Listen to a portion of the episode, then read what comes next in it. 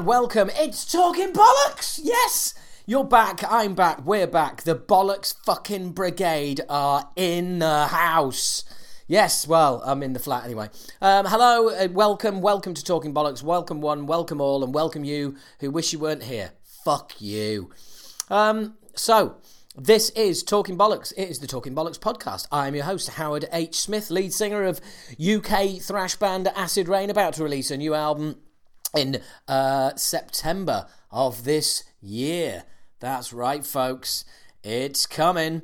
Big announcements coming very soon. But anyway, for those of you who couldn't give a shit about that, um, I also host this fucking podcast, motherfuckers. And I also do um, Talking Bollocks, well, Bollocks Radio. Feel free to tune into that. Yeah, tuning in. How the fuck do you tune into the internet? You don't. You just plug in and you go.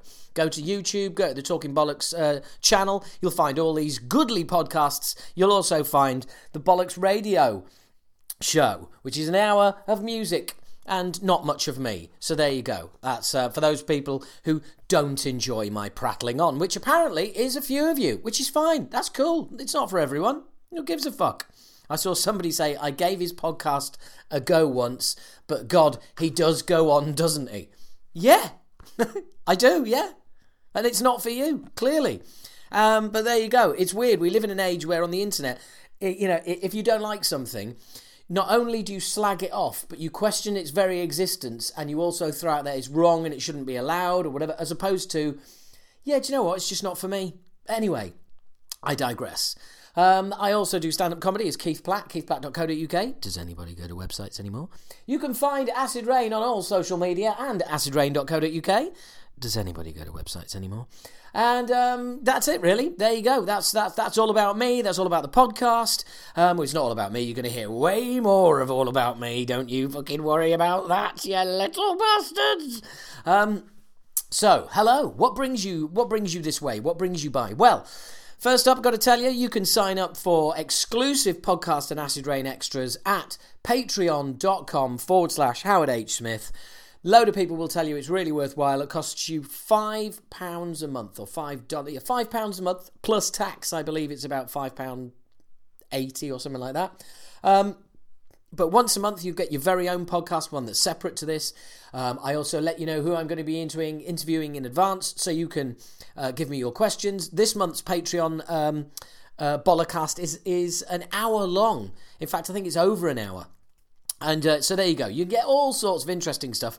If you want to do it, fine. If you don't, fine. But come on by, sign up for the exclusives, man. It is really cool and it helps me keep the lights on here at Talking Bollocks Towers. Speaking of which, um, this may well be the last podcast that will be hosted by the uh, All About the Rock. Um, I am moving over. Well, I think I'm moving over to another company. Not going to say who yet.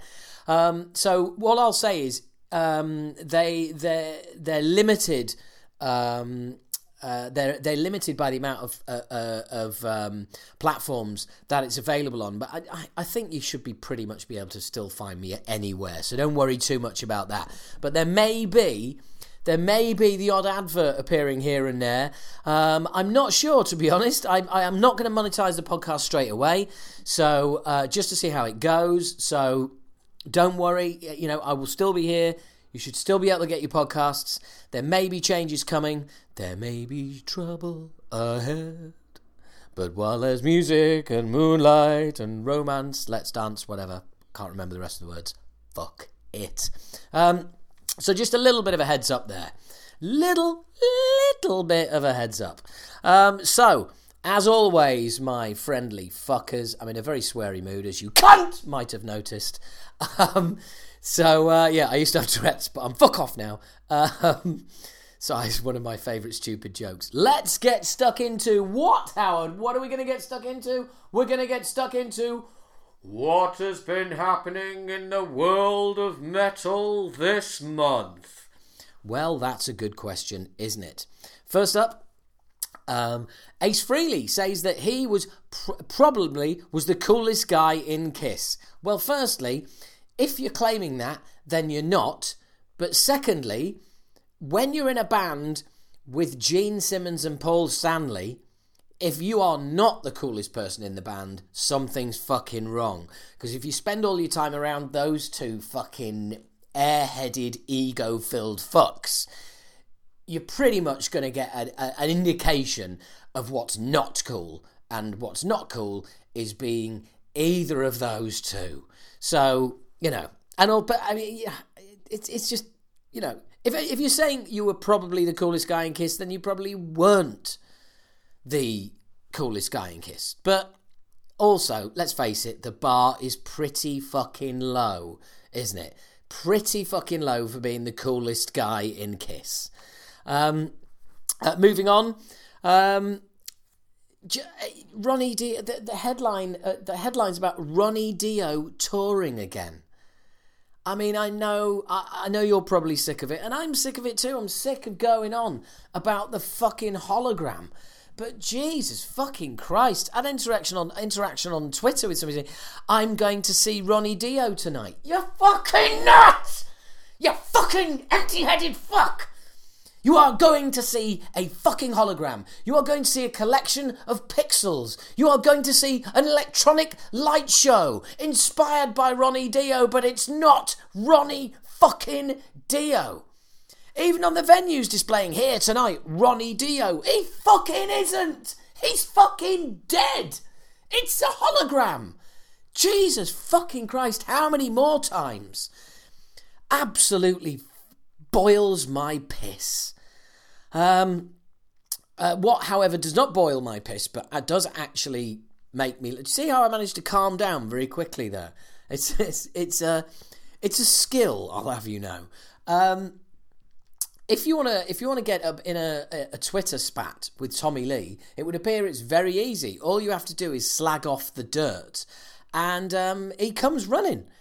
It's just fucking hilarious. He just responds to absolutely anybody um, slagging off uh, slagging off his movie, which I just it's just it's just fucking why bother? Why bother? It's clearly not a documentary. Yeah, and I think it was um um oh what's her fucking name? Oh man has fucking memory loss on podcast again. Um whole Courtney Love, there you go. Courtney Love was like saying basically it was just like screwball bullshit. And he was, it was just like, and she was just having a giggle at it, which was fair enough, I thought. But no, in comes Tommy, getting all fucking upset about it. Makes me fucking laugh. It really does. The fact that, you know, he's so upset by these comments just cracks me up. Something else that cracks me up. Uh, Saxon's Biff Byford on musical direction of his solo album. Yeah? That's the solo album warning, which means people who like Saxon won't like the solo album. Even worse, here comes the quote It's mixed in all sorts of styles that I like. So, in other words, that's going to be shit. Um, although, to be fair, it's uh, there's a guest appearance. Well, um, Nick Barker's playing drums. Um, guy from Opeth is playing guitar as well. Frederick Åkesson, I believe his name is. Um, and he says, It's mixed in all sorts of styles that I like. It's about my voice, really. There's a couple of prog songs I wrote with Fred with Opeth, and they're fucking ridiculously heavy. And I wrote a couple of songs with Nibs, Carton, Sax- uh, Carter, Saxon's bass player, although I like the. Do you see what I did there? I took Carter and Saxon and turned him into Nibs Carton. Nibs Carton, which actually does sound like some strange fucking health drink, doesn't it? I've got uh, some Nibs Carton here. In fact, it's a carton of Nibs Carton. Just try it. It's got aloe vera. It's low in cholesterol. It'll clean you out of treat. It's full of plant steroids. Nibs Carton, ladies and gentlemen. Get yourself a carton of Nibs Carton. Uh, and then he says, and everything else I wrote myself. I'm just saying now. I'm just saying now, right? I reckon Biff Byford's solo album is going to be shit, right? But that is just my opinion. I'm not stating a fact. I'm putting it out there that I think it'll be shit. I've not heard any. Okay, so yeah, I'm, this, is, this is typical internet trollage going on here. Yeah, I'm not sure if trollage is a word, but it fucking is now. Right? Basically, I am going to follow up on this. I am going to get his solo album. I am going to listen to it, and then I and and I will either say, "Well, fuck me, I can see into the future. I am Nostradamus of heavy metal," or I will say, "Do you know what? I'm wrong. It's pretty good." I don't think I will, but hey, let's fucking see, shall we? So, um, also, um, uh, the the uh, all the heavy metal news sites seem to still be full of Sebastian Bach, who basically seems to be out with his begging bowl, begging all of the former former members of Swid Swid Row. Swid, I'm fucking all the former members of Swiss Roll.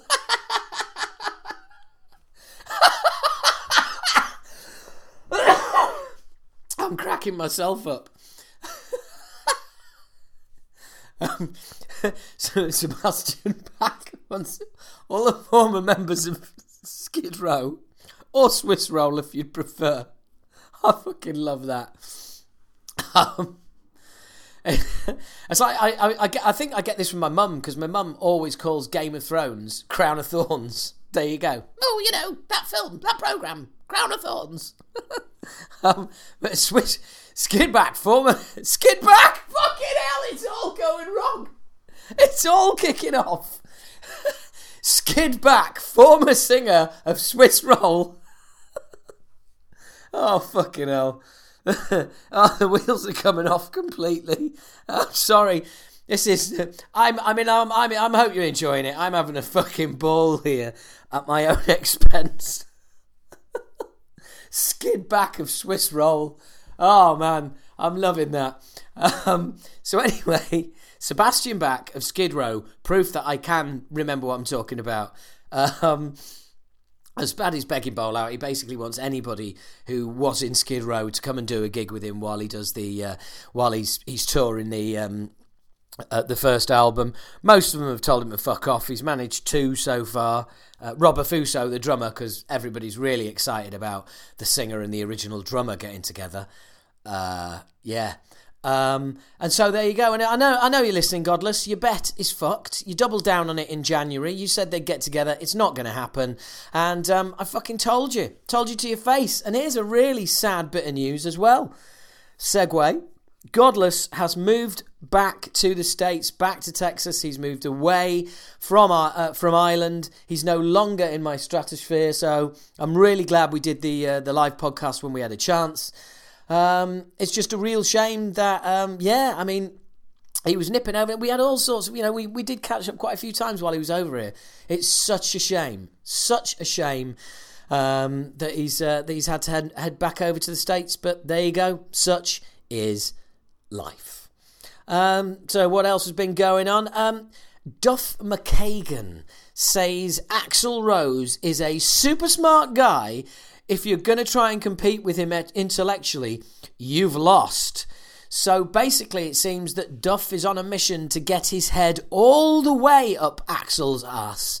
Clearly, with one eye on Guns N' Roses writing a new record and wants to make he's the one he makes sure he's the one playing bass on it. But he's always doing shit like this. I mean, it, it's it's he's always going on about what a wonderful, great guy, what a super intelligent guy Axl Rose is. It's like fucking just calm your jets, calm down. It's, it's it just looks a bit suspicious, man.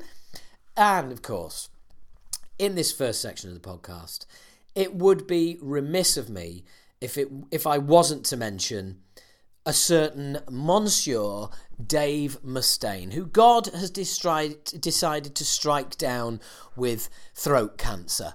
Um, because God will get the credit if it gets healed. So let's get it fucking right. I'm just I'm just playing both sides of the coin here, okay?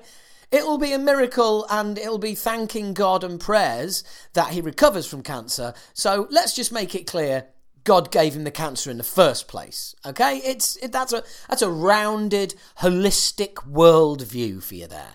Um, and um, yeah, so he's um, he's been diagnosed with throat cancer. Obviously, this is this is fucking horrible, you know, news. And and I wish Dave and the doctors who are going to cure him and the medical science that's going to cure him that's been created by science.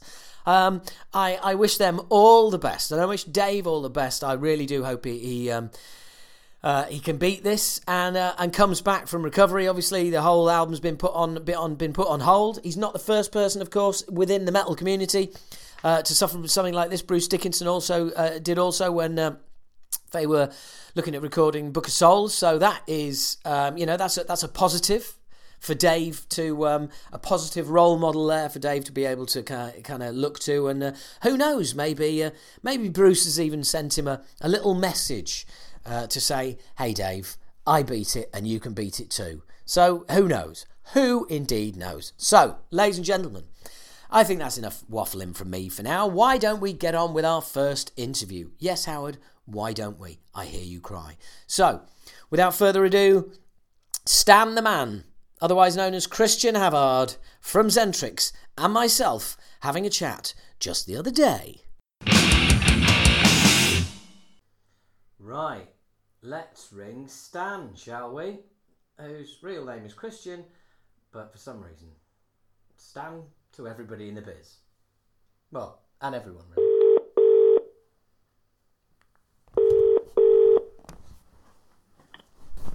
Hello. Hello there. How are you doing? Uh, oh, are you first? How are you, my darling? Um, yeah, I'm- I'm pretty good, pretty good. Excellent, excellent. You must be, um, well, pretty good. Doesn't really cover it, does it? I mean, you finally got the bastard out. I. I bet, I bet you lot thought we'd never actually do it, and when we did as well, you know, it was like, fucking hell. I mean, how, how long ago is it since, like, I played it to you on my phone? Yeah. Must, four years, must be at least, isn't it? Well, I well I st- I remember. Um, well, you know, you were the f- the first tour that we did together in 2015 Mm. Yeah, yeah. when we came back. And you guys were playing a song from the new album through the PA at the end of your set. That's right. And and tonight I was thinking, I, I you know I remember that gig. It was like October 2015. Um, there you go. You've just played. There's you know, there's a song off the new album, and um, yeah, then then Chris left, and it just all went to shit, didn't it? I mean, yeah, that's pretty much it. That's that done. That's that covered then, isn't it? Should I? Oh, I'll do. Yeah. I re- I remember calling you. I remember calling you um, just after just after either I don't think you'd even announced it. I think I'd either I'd either heard it through through the grapevine or yeah. I can't remember. And I remember talking to you and just saying, you just saying like, well, you know, I can't. We've we've we've got a new album, but what the fuck do we do? Exactly. It was, uh, yeah, it was a, it was a, one of those moments which um, we, we, I mean, we, we literally, um, the three of us got together straight after that, and we, we left it for a week, and then just thought, right, we'll have, a, we'll have a, we'll have a jam together, and then, and then thought, right, what should we do? You know, should we, should we carry on? Because replacing the bloody singer, I mean. it- It's it's it's just ridiculous. I mean, guitarists are easy, aren't they? They're two a penny, you know bass players. You, find them on, on the street corner, but finding a, a different singer and then one that can play the bloody guitar part. I mean, well, we didn't even we didn't even try to do that to begin with. yeah, yeah, Um, we, we just we tried to find two people, so uh, it was just luck would have it that um, we managed to find him, and it, after after disappointment after disappointment with other singers, I just turned around to him and said, uh, "Fucking, hell, you can't sing, can you?" And he was like, "Well, I used to in such a band." And all right, all right. I was like, "All right, okay, give it a go then." brilliant. And, uh, that's how it, that's how it happened. It was uh, it, he, went away and uh, came back a month later, having sort of learned some of the parts of the old stuff, and um, was like, right, because I said originally, I said, well, just have a go at the singing. You know, you can always try and learn the guitar bits after. Let's see if you can actually do that bit. He's like, no, no, no, if I'm going to do it, I'm going to do it properly. So, yeah, I think he learned three songs to begin with, and then came up and uh, yeah, it was it. It was like, fucking hell, we, we, we, we had him all along. Yeah, well, that's but that's the attitude you want as well, isn't it? It's like, oh, you know, just try singing it. No, if I'm going to do it, I'm going to do it properly. Yeah, yeah. I mean, uh, you know, and fair dues to the guy. Um, fair dues to Jay. He's, uh, that's what he's done. He's sort of stepped up to the plate and uh, you know, taken the bull by the horn, shall we say? Yeah, yeah. It's a shame he's such a massive cunt, though, isn't it? Yeah, well, th- that's that's the only problem. He isn't enough of a cunt. oh, he doesn't fit in with you guys at all then. No, he doesn't fit in. We're quite used to having cunts as singers, so. Uh... I well, it, well, if we're going to go that far, I remember the line you said to me when when Chris first left, and Yeah. like because you were you were like, well, you took the fact that he'd recorded the album as a sign that he might actually be around to, to for its release and maybe play some gigs. exactly. Um, Yeah. and, and I rem- and I remember you kind of like saying, I think he's a I think he's a cyborg that was sent from the future to destroy the band. Exactly, yes. and I've used that a number of times. um, he's just the way he is. I mean, obviously you've met him. You know what he's like. He's a, he's binary. He's one or a zero. He's either doing it or he's not. Yeah, He's not like in between. He's not like, well, we'll just do that sort of, you know, like that for a bit. He's like, right, I'm stopping on such a date. It's like, well, why? Well, because that's I picked that date and that's when I'm going to stop.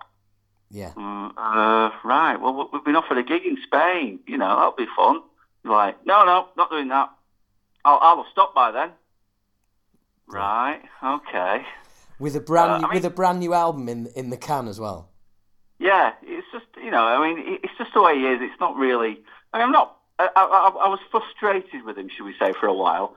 Um, I haven't fallen out with him. I still speak to him, and he still sends me texts and stuff. Um, but you know, it's, it's just the way he is, and I, I should know because I mean, I've known him for a long time. You know. Yeah, Um, I think I think that I think the word you're looking for is that it, he's it it wasn't malicious.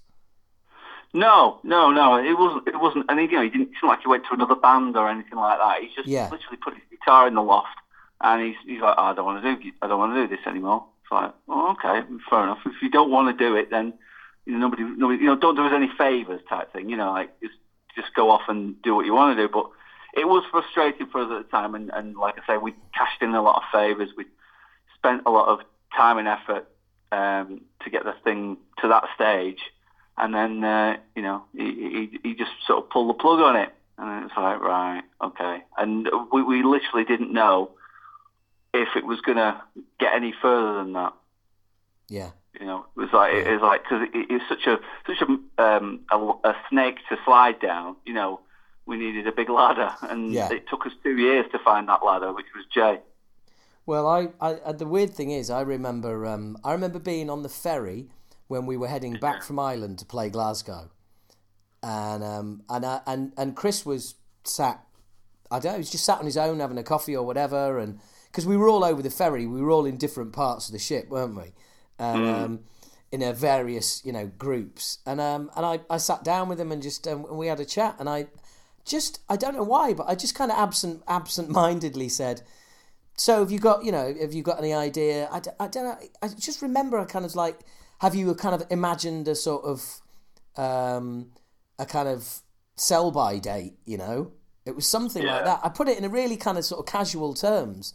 And he went, he's just sort of looked at me and he went, well, it's funny you should say that. And I was like, oh, is it? And, and he It's went, yeah. funny. Yeah, and he went and he went, yeah, well, you know, in between the in between the last shows we did with you and now, we've been offered a gig in Spain, and uh, and I don't want to I don't want to do it because I'm I'm I'm gonna I'm you know I'll have stopped by then, and I was like, Yeah.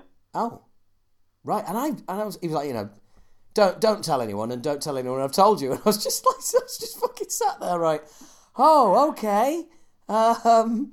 So I didn't, you know. I was like, I, I didn't even, you know. I if somebody asked me to keep a secret, I can keep a secret. I've got a big fucking mouth, but when somebody tells me to keep a secret, that's what I do.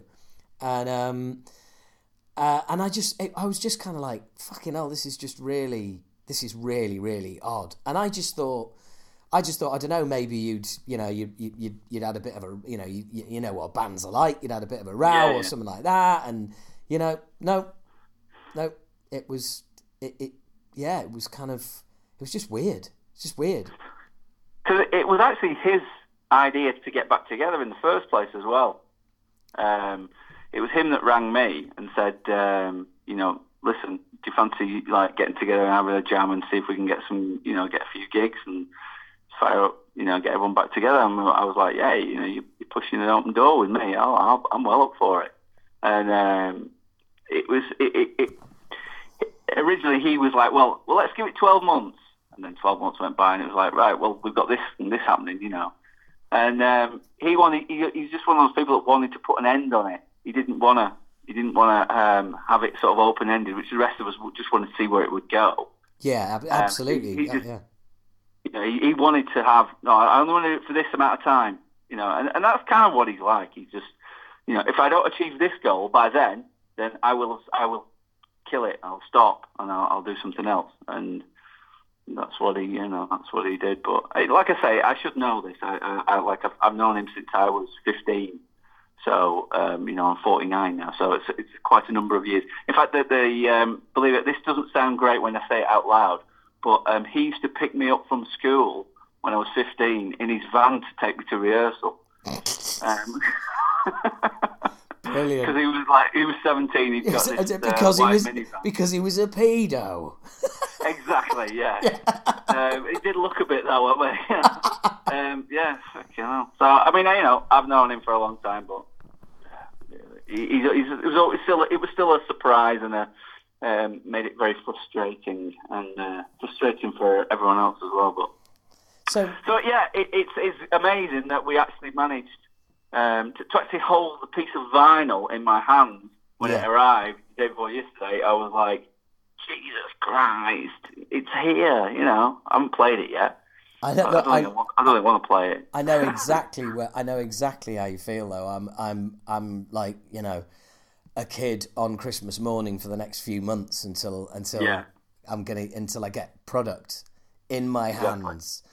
You know, I've got a meeting at the label this week, and it's it's it's talking all you know all through everything, how everything's gonna you know you know this this release then, and you know then this single and blah blah blah, and I'm just like, God, this is just is this really happening? You know, is this really fucking happening? Um, but uh, I, look, it's it's awesome, mate. It's awesome. But I'm, I'm interested. I'm interested to to find out um, with the with the, the, album that I heard originally. Yeah. That you played. That you played, and you and there was a, a certain extra track that um, I remember being played in in the dressing rooms in in um, in Dublin which was awesome, yeah. which was fucking awesome. Um, and I'm just trying to like how so how did you approach putting Jay on the album? Was it just just rock up, sing Chris's lyrics, use Chris's melody lines, you know, or or did Jay have an input? Well, they were his, they were mine anyway. oh, Mr. Uh, Presumptuous over here. Yeah, yeah, exactly. No, I mean Chris didn't play. He, he uh, approached um, the recording. Um, I'm not slagging him off. I'm just saying this is how this is how we did it. Um, it was on my shoulders, so I, I basically present finished stuff to him. In the past, when we in the old days, we'd all get together in a rehearsal room, and you know, the big almost like you know the, the, you start from a riff and it would just spark from that. Yeah. And then maybe the next time you went, someone had written some lyrics, and that, that was that. We'd all have our input, but this time um, it was it was more a case of um, I, I presented, I did all that work, I did all the donkey work, presented the stuff. There'd be bits that people would put in. Obviously, I didn't write the drum part. Well, actually, I did write the drum parts because we can do that with technology now. But um, Dennis put his own his own ones in, you know. Yeah. Um, and and and that's how it went. And when Jay came in, he wanted to put his own stamp on. There are some lyric changes. There are some uh, bit changes he's got a slightly different tone to his voice than, yeah. than Chris. Even, you know, I think probably Chris has got um, just a, a, different range, really. Jay's a little bit more guttural, I think, in places. So yeah, no, I, I agree. Like that, you know, I agree. Uh, things like things like that would just just naturally sort of happen, and and you you know, you as as, as you start going through it, you, you go, well, just try it this way, try that way. So you know. Um, but yeah, yeah, that's that's basically how it happened. It's, it's um, it was the same stuff, apart from one song, um, the last track, which um, was that was the only song that um, we didn't record with Andy. We went to um, a guy called Jamie Gomez Arellano in yeah. uh, Milton, Milton Keynes. Milton way. Keynes, yeah, yeah. And um, that was uh, I wanted to do, and this was going to be the extra track. Um, so I, I, wanted to go down the route of um, doing um, going back to the old school and um, all playing together live in the same room, and doing it to tape. Um, so I asked Andy, I said, who would you recommend? He's, he's still got a 24 inch, you know, two inch reel um, tape machine. And he said, oh, go and speak to this guy. So we went down there. And uh, so that's the only one that's like we didn't do with Chris. Um, then regarding the, the, the, track you're on about, which is that was the original extra track, that is on the Japanese version. Hey. The Japanese want an extra track. Um, yeah. So um, we did it. We did it for that. Um, we kept it back for that one. Awesome. Um, I'm sure it'll, it'll, get out there somewhere, you know. But at the minute, because it's not out yet in Japan, so uh, I'll, I'll, I'll just leave it as, as I don't, you know, it, it is what it is at the minute. I'll not say what it is, but um, yeah, it's uh, yeah, that's uh, we'll we'll see what happens with that if it gets uh, released over here somehow or digitally. But yeah. I don't know if it will. I think they're going to keep it strictly for the Japanese market because, like I say, they, they like having an extra bit on their albums. Apparently, well, nothing's changed there. It's like you know, it's been that way since the dawn of time, and I don't think I think I don't think it'll ever change. You know, the, no. the, but um, I, I well, I I spoke to Jamie a few times because he was up he was up for doing our album as well. Uh, right, yeah. And he's a he's he, he's a lovely guy. What was he like to work with? He he's really cool. Like, he's really laid back. He's totally different animal to to Andy. Um, like Andy's Andy's very sort of uh, his production's very quick. Jamie's more organic, so yeah. it's like live drums, big sort of drum sounds, which work in some ways and in other ways don't, you know. But, but we went for that sort of. It's more like a, a live, raw edge to it, you know. Obviously because we played it all together at the same time. Um, so it, it's it's a, just a different vibe, really. I don't know if it if it makes it better or worse. It just it's just different. It's just a different flavour of ice cream on the on the album, really. So originally that was going to be an extra track, but we we, we liked it, so we just said, "Oh, just sling it on, just leave it on, leave it as number ten. So brilliant. It's on there. Brilliant. No, that's really uh, cool. And it, I mean, I, we, we've we've kind of skipped forward quite a um, quite quite a way. Um, because obviously you found Jay. What was it? A couple of years ago? No, it took you two yeah. years to find him. So yeah, two. So it's taken. Three years. Yeah, I mean, it's like it's it's taking some time to to to get the album done. Bearing in mind that that you know the the majority of it was done. Was there any was there any particular reason for that? Um, just a, a little bit of him sort of finding his feet. So yeah. um, we, we obviously we decided, right? Yeah, you, you know, you can you can uh, be the singer in the band. So then then we started working through the album, and obviously he doesn't live. He lives in Bristol, so he lives like three hours away. So we'd have to sort of pick weekends, and he'd come up and we'd spend time with him, and then we'd go back and redo stuff. And you know, it, it just took a while. There was no real rush as well. I think when you haven't got like a massive deadline, yeah, uh, it, it, you can just take your time. So because uh, we weren't we did it all ourselves. Thankfully, we've got enough enough gear between us to actually um, record the vocals and the guitars and stuff. We only went and did the, the drums um, in the studio. The rest of it's all done um, in in my studio, in home studios, really. Right. Um, which is is one of the advantages of uh, you know how you can do stuff these days. It's um, yeah. Technology enables you to, to be able to do that stuff and then just send it off to someone and they can mix it and throw their shit all over it and make it sound good. So uh, that's what we're doing. It, it, it, like I say, it, took a while, and then we do gigs. We, we have done we've done a few foreign gigs and a few bits and bats here and there, and um, it, that would that would you know be down tools, and we'd be like, right, we need to rehearse a set. So because you obviously have to learn how to sing and play a set. Yeah. Um, which is no mean feat when it comes to like, um, you know, I, I, I struggle to, you know, that whole pat your head and rub your tummy at the same time. It's like I don't know how he does it. I don't, I don't know how Ashley did it either. You know, it's like that whole playing those riffs and, and trying to bark out different rhythms over the top of it. It's like how do you do that? I don't I don't get it. But anyway, it it, it just takes a while to sort of like slot in and uh, yeah. adjust to that. So yeah, that, that's why it took so long. And like I say, we're old enough. I think it's obviously take longer. And then um, when nobody's cracking the whip, um, you know, it, it, it we sort of take our time and uh, just do it as and when. So I know what you mean. I know what you mean. Though it, it is it is kind of weird when you don't have a um, uh, a deadline, it's kind of like it, it's it's a blessing and a curse, isn't it? Because Yes, you, cause you, you you can you can end up you know paralysis by analysis. You can end up just kind of becoming getting to a stage where it's like, no, we actually need to finish this, and it's it's that old phrase, isn't it? It's like you know, no art is finished; it's just abandoned. Yeah, yeah. And you, you do, you just end up going round in circles and going, oh, should we just go back and do all that again? Or should we just like, you know, and it's like, no, just leave it. It's fine. It Yes. is what it is now, you know, it's like, it's, it's grand. So it, that, that was, that was part of the problem.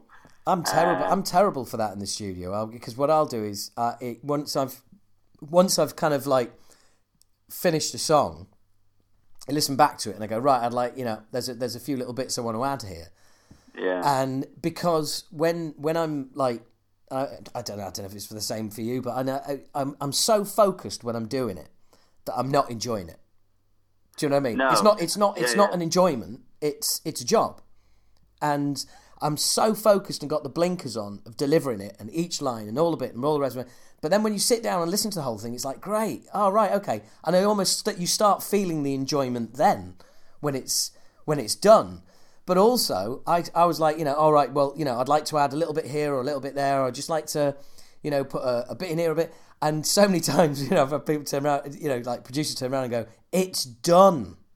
yeah. You're done. Fucking stop it." you know. But yeah, I, I mean, I had to do that with Jay. He, he's he's one of these people that's going, you know, oh, I just want to try and get that word slightly phrased differently, and I'm like, why? You know, it, it's fine. It's it's it's leave it alone. It's grand, you know. And and there was a couple of takes where um, go back and do them, redo them, and then save the, the first one, and go back and go. The first one was the best one, you know. It was like just leave it. It's it's done, like you say. Um, but it's uh, technologies is a has made that easier as well, hasn't it? You know, Yeah. you you can you know it was it was when we used to do our first albums, it was like tape running, and you just had to do it, and you only had so much time in the, in those expensive studios, and you weren't really supposed to go and sort of like keep dropping in forever on those takes, you know, and Yeah. it, it that that that led you to that sort of like a bit more red light fever, which which was what we were we tried to sort of reca- um, recreate when we went back with, with Jamie, you know, and try and get a bit of that going again, you know. Um, but you know, uh, Pro Tools is is great, and it's it can it can you know make you sort of do stuff, great stuff in your home home environment. You know what I mean? And and uh, allow you to, to be in that sort of situation where you, you you don't have to go schlepping off for weeks and stay in the studio. It's it's it's like you say, it's a blessing and a curse. You know. Well, I, I, I remember um, mixing, I think it was like The Fear or something. We were mixing it, and we were in there with Uncle Bastard, the producer, and there was literally. There was there was me at one end of the desk, there was him in the middle, and there was Kev at the other end of the desk. And literally, you know, we had we had sliders marked with crayon. Yeah. So, like, you know, once something happened there, is like, and having to move the sliders around for various parts of the song for things to be, you know, just to create that one-off mix. Yep. And you No, know, the- the- oh, Yeah, because it wasn't that automation. I mean, you, you, you know, you, you had to go up, up to those SSLs. I think we had an, an SSL for the second album to mix because Cunny Bertie wanted one. But the first one, exactly the same scenario. We'd be like, right, you sit there and you push that fade up to that line at this point, you know, dialing in delays and all this. And yeah, it, I mean, you know, it was it was more of a sort of like a a dance than an, you know actual technical art form. It was. Uh, but there was something cool about that in a way. I kind of liked it, you know, but the, the, end product obviously wasn't as as polished, nowhere near as polished as what you can achieve now, you know. well, I, I listen back to some of our, our old longer songs, and I just think, fuck me, poor old Ramsey. There he is, eight minutes later, fucking, you know, it, it going like bloody fuck. you know, you just think the poor bastard had to do that in one take. Yeah, that's it. I know. Yeah, there was no drop-ins on those buggers, was there? No, I know. It's like now, first thing you do is like is, is look right. Okay, you know, we can record the drums in two, three, four parts, whatever on this, you know, or whatever. You know, just just play. You'll be fine. It'll all work out. You know. Whereas, like, fucking hell, yeah, dropping in the drums. I remember, you know, I think one of us suggested that at some point on the first or second album, and like you know, just got this scowl of you can't do that. you know. Yeah. Whereas now, of course, yeah. But th- I mean, you know, it, like you said, it is it is it is pretty awesome. You know what can be um, what can be achieved now, and also you think, well, you know, would would your album, would our albums have even happened if we weren't able to do that now? Because as you hinted at earlier, the way we used to do it, well, we ain't got time for that now. Exactly. Yeah, it, and that that is a, a, big part of it, really. Like, um, it's it's having having the time and the, the sort of like wherewithal to actually get everyone together and do that, and and this has enabled us to actually you know achieve it. And I know that's how a, a lot of probably bigger bands than you think do it as well these days. You know, um, that, that's they they they they're doing stuff remotely and sending it down the wire, and you know people are reamping or whatever to uh, in the bigger studios. It's it's it's the way it's done. Technology allows you to do it. So. Uh, you know, as long as the the end product's good, then it's you know the end justifies the means and all that. You know. Well, exactly. I mean, I, I remember um, I remember talking to um, uh, Gene Hoglan when he was last last time I saw him. We were talking about, and he was saying like, you know, when you go, when are you guys going to, you know, hit the studio?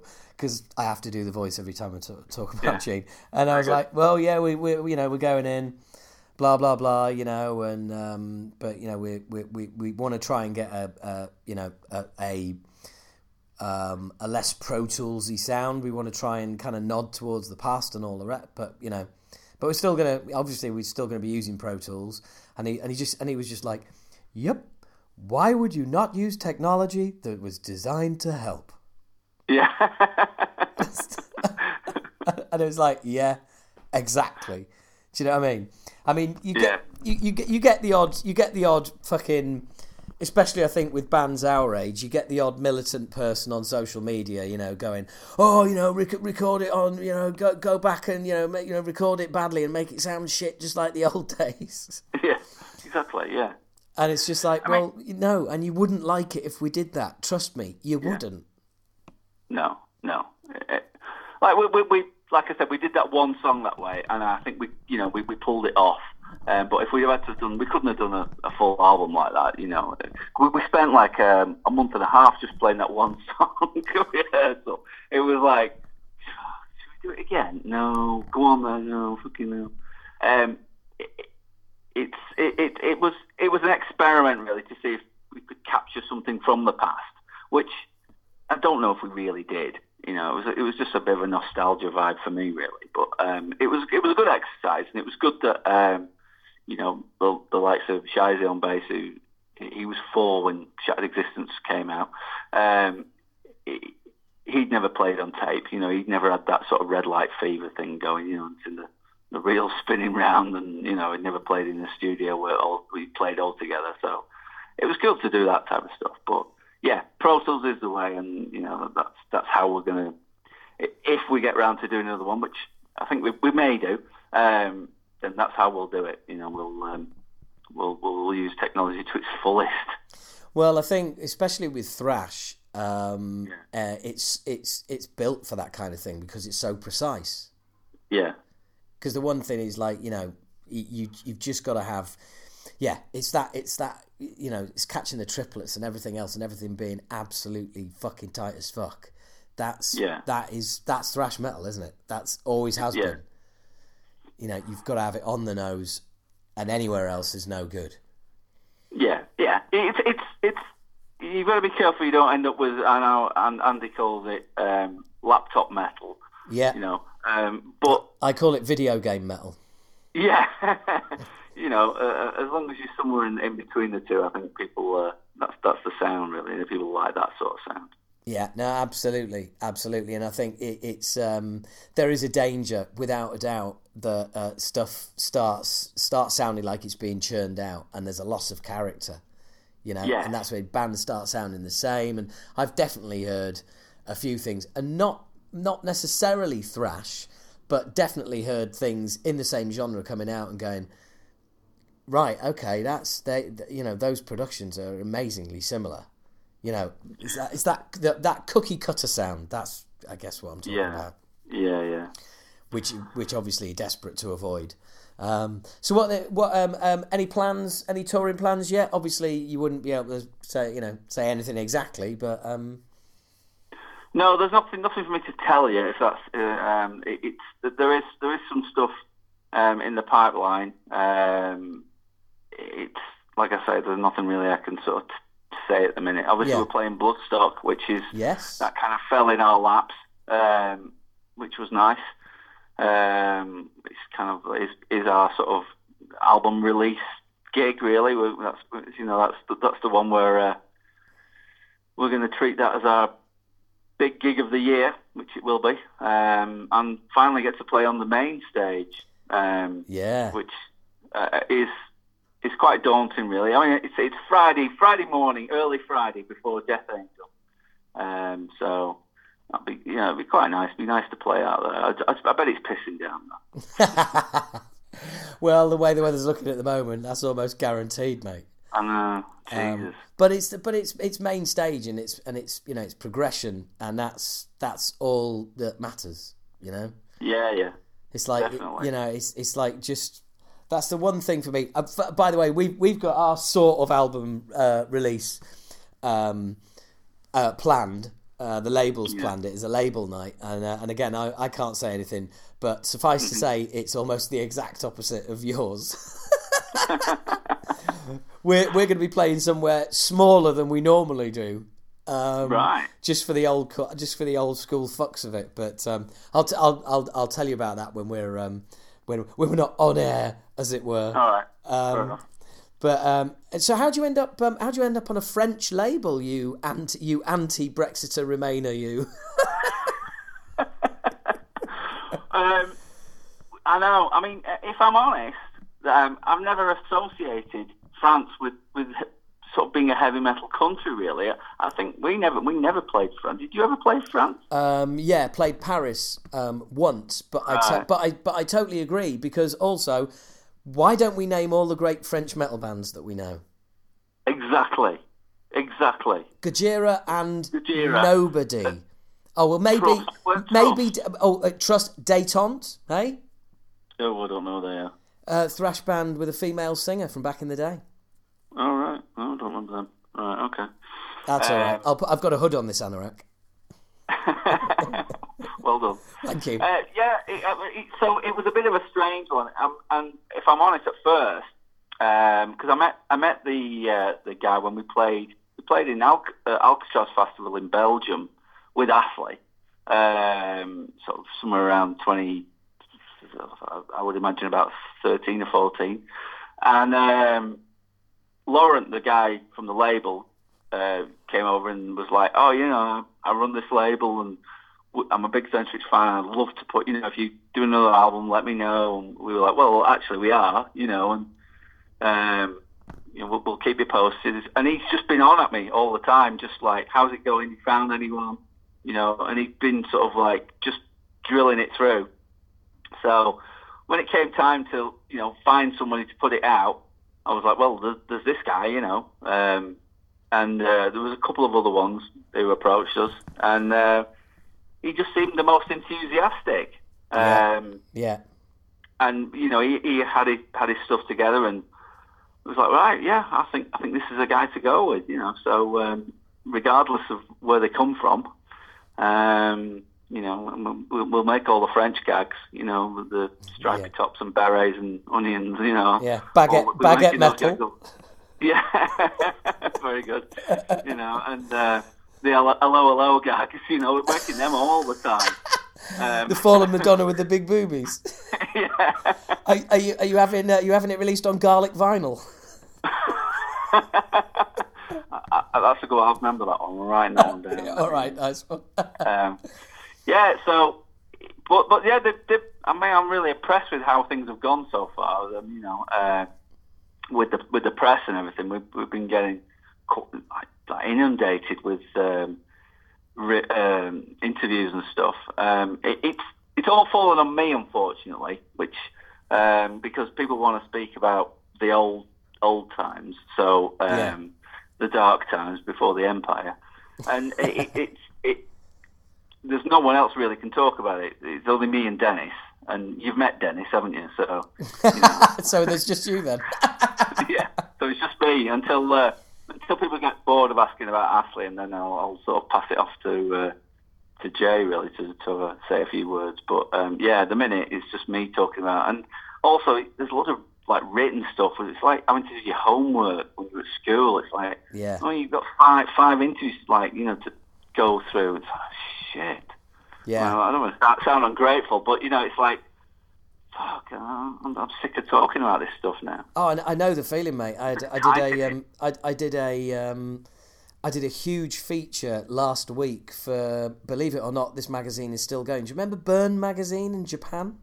Yeah, yeah, yeah. Yeah, did they, there's a big thrash feature, and um, uh, the guy who's doing it contacted me, and um, you've never seen anything like it. The the the amount of questions, but not just the amount of questions, um, hints at the kind of answers they wanted.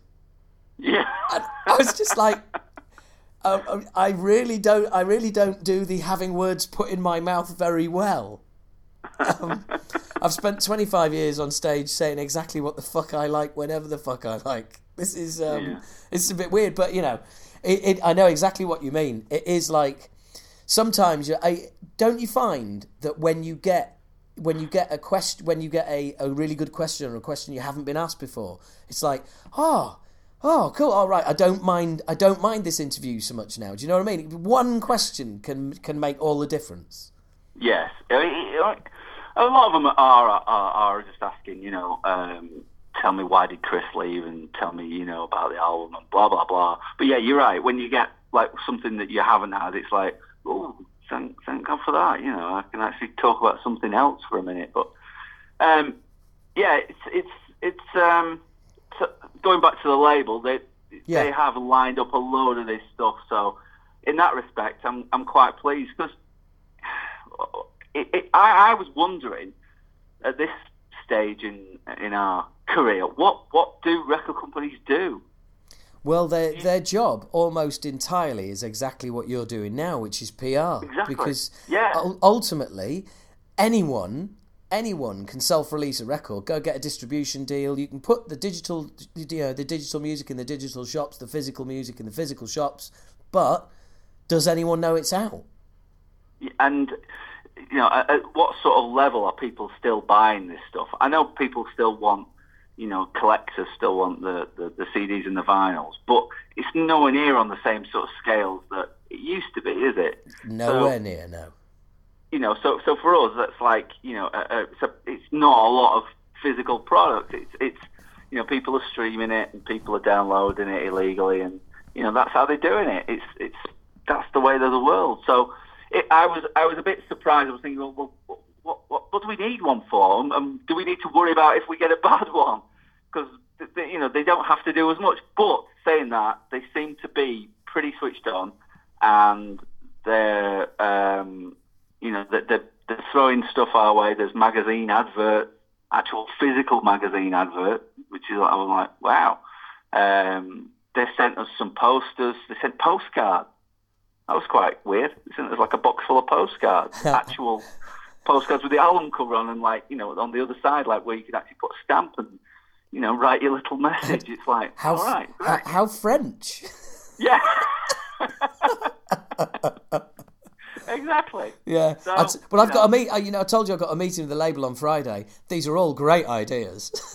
Exactly. Yeah. Yeah. yeah. Well, I'm going to be in Um, there banging the desk, going, "Where's our fucking postcards?" Centuries have got postcards. Where's ours? Yeah, yeah, fucking. Hey, Centuries have got postcards. Where's ours? That's the fucking. That's the. That's it. No postcards. No fucking album.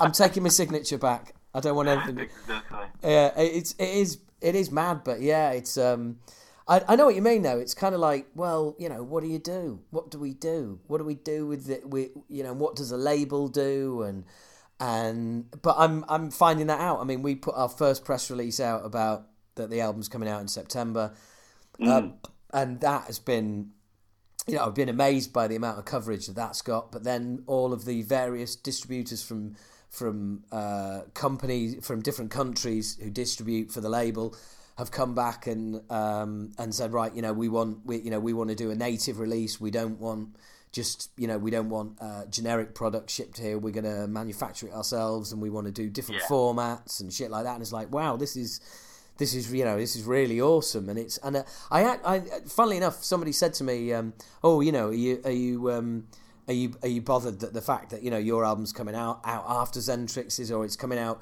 relatively soon after it? And I was like, do you know what? I think it's fucking great because it all just shines a light on UK thrash.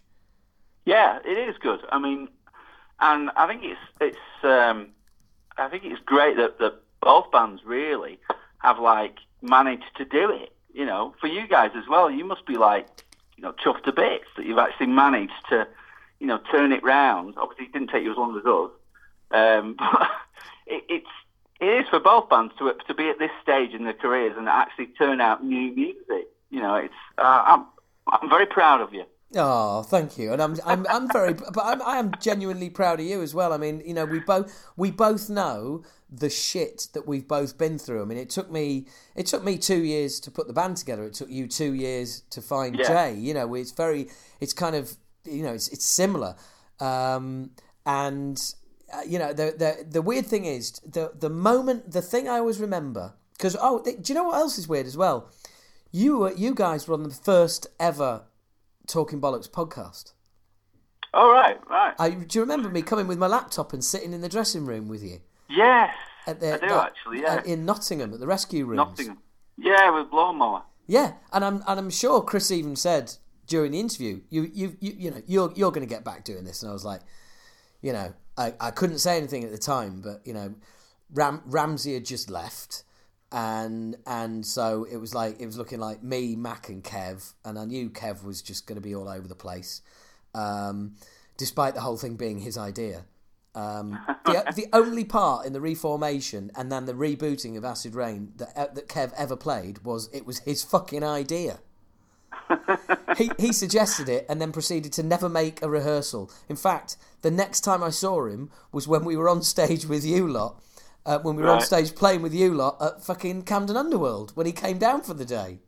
Bloody hell. I know, but I, I know exactly I know exactly what you mean, mate. It's like a, a new a new Xentrix album, and I am going to buy it um, um, because I want that physical product.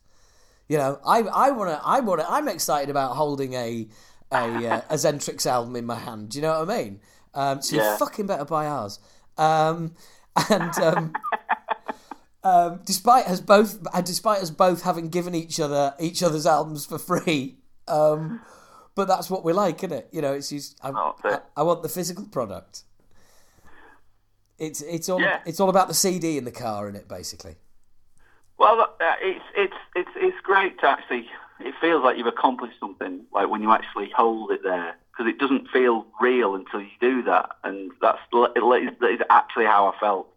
Um, so to, I mean, when, when it arrived and there was a box full of them, I was like, "Oh, this is like amazing," you know. That and and the vinyl as well. The vinyl is, is I haven't even got a record player. I gave it away. Um, which I shouldn't have because it was really expensive. Uh, that's another note. Um, and and it, just to hold that sort of you know big artwork like that, and um, the the artwork looks great. I mean, Dan who's done the art, um, he's you know he's excelled himself on this. I mean, I, I think it's, it's fantastic. He's the guy. I don't know if you remember when we played that last gig in um, Glasgow. He got up and played a song with us. Oh right, yeah, I do remember. Yeah. Yeah, that- that's the guy that did the artwork. Well, that well that guy was lucky enough to have um, a number a number of members of Acid Reign wearing nothing but socks on their cocks, dancing about on stage with you. Yeah, yeah, I'm sure he loves it. I did. Oh, I know, I know. It was a particular highlight for you. I remember Paul going to give you a hug, and I remember the look on your face. Yeah, yeah, wonderful that. Yeah. Highlight of the tour. Highlight of the tour. um, oh well, that's that's awesome. So um, it, what? So he's just it, it's basic because it's it's a it's a really kind of like it's it's I don't know. I didn't want to say tribute because that's I don't know that kind of has all sorts of connotations attached to it, but it's it kind of is a nice tribute. Do you know what I mean? You, when you say tribute, you mean like uh, To the in past. the style of? Yes. Yes, it is. I, I- I mean, it, he's a total sort of Ed Repka style, you know, um, album cover. A lot of people thought it was we got him to do it, but um, when he spoke to me about it, I, I had the idea for the um, sort of the, the guy and being tormented by these demons, and and he sent me this rough, and it was like, oh yeah, yeah, that's it, that's it, that's it. And it was him that came up with the, the idea. He said, oh, I'm going to make it the guy off your second album cover, just like look at his tie, his tie's the same, you know. I'm like, fucking hell, that's brilliant, you clever bastard. And um, it, you know, he, he adds all these little bits and like all these faces and the demons and the bodies and in the sky and stuff. It's just, it's just brilliant. I mean, how he does it, I, I haven't got a clue. It's like because he, he does it all on Photoshop. It's all um, digital. Yeah. But um, he does it with the you know the, the hand drawn stylus thing. You know, so it's like a it's like a hand drawn thing but done digital. It's it's it's incredible how he does it. It's And he's really weird. quick as well. It's quick. I know. I mean, he, I found him through Andy because he did the Hell stuff, and um, he does Alestorm and Gloryhammer, and I think he's done. Oh, he did the uh, Accept. You know the one with the bull on it. Yeah. He did that one as well. So uh, you know, he's Well, um, uh, when we're when we're not recording, I'll tell you the last thing. I'll tell you the last thing that our artist did before our album. okay. Because I can't mention who it is at the moment, but oh mate, it, it's just like it's hilarious because you listen to the names that he's done. It's like this, then this, then this, oh, and then you guys. And it's just like, do you know what I mean? It's like it's like London, Paris, Peckham. It really is. Us being the Peckham in that in in, in that in the uh, in the Peckham order. Sorry, I couldn't resist. Um, Very good. so, um, so obviously you got you got all your um, well, you've got stuff in the works like live wise and everything else. Um, Yeah. And you t- I, you must be when you said you know we may get round to doing another another album. Those songs must be you know they're pretty old now for you. Are, are, are you kind of itching to write new stuff, or are you just like, do you know what? I'm just going to savor this because I didn't think this would happen. Um, no, I've started writing. I've, I've got like um, a lot, a lot of stuff. I've not um, shared it with anyone else. Well, I've, I've played it to them, but I've not made them made them learn it or anything. So I have to crack the whip and you know make make the lazy gets like get on board and do stuff. Um, so yeah, it's, it's all there, and and there's a an option. Uh, listenable took the option to do another record, so yeah, uh, that's the plan, and hopefully we won't leave it as long. We won't take five years to do this one. Um, but uh, yeah, it's uh, the idea was to, to, to make sure we got it all written. Um, I would say this time next year we'll have written there'll be uh, another one written, um, and then hopefully go in and, and record it straight after that. Um, that's the plan. That's, that's a loose plan at the minute. Like I say, I'm still reveling from the, the fact that uh, this red vinyl arrived, you know, the other day, and uh, I'm I'm been- down to the range and buying frames to put the, the, the 12 inch, you know, you know, to get it on the wall. It's like we're in that mode at the minute. We're in sort of like uh, glory mode. So, in the back of our minds, it's always, yep, we're gonna we're gonna do another one. We're not gonna we're not gonna stop straight away. You know, um, we're gonna see how far we can take it. Well, the thing is, I, I've got this theory that um, that we're not going to, re- you know, we're not going to retire from thrash. Thrash is going to retire us. Well, I don't know how to, how to take that. What do you mean retire us? Like, Well, it, it just dead on stage. yeah, yeah, no, yeah, I know. I think yeah, yeah, yeah. Uh, no, don't wish you any ill. Um, Yeah. no, I just, I just think it- it's um, there. There comes a point where you go, do you know what?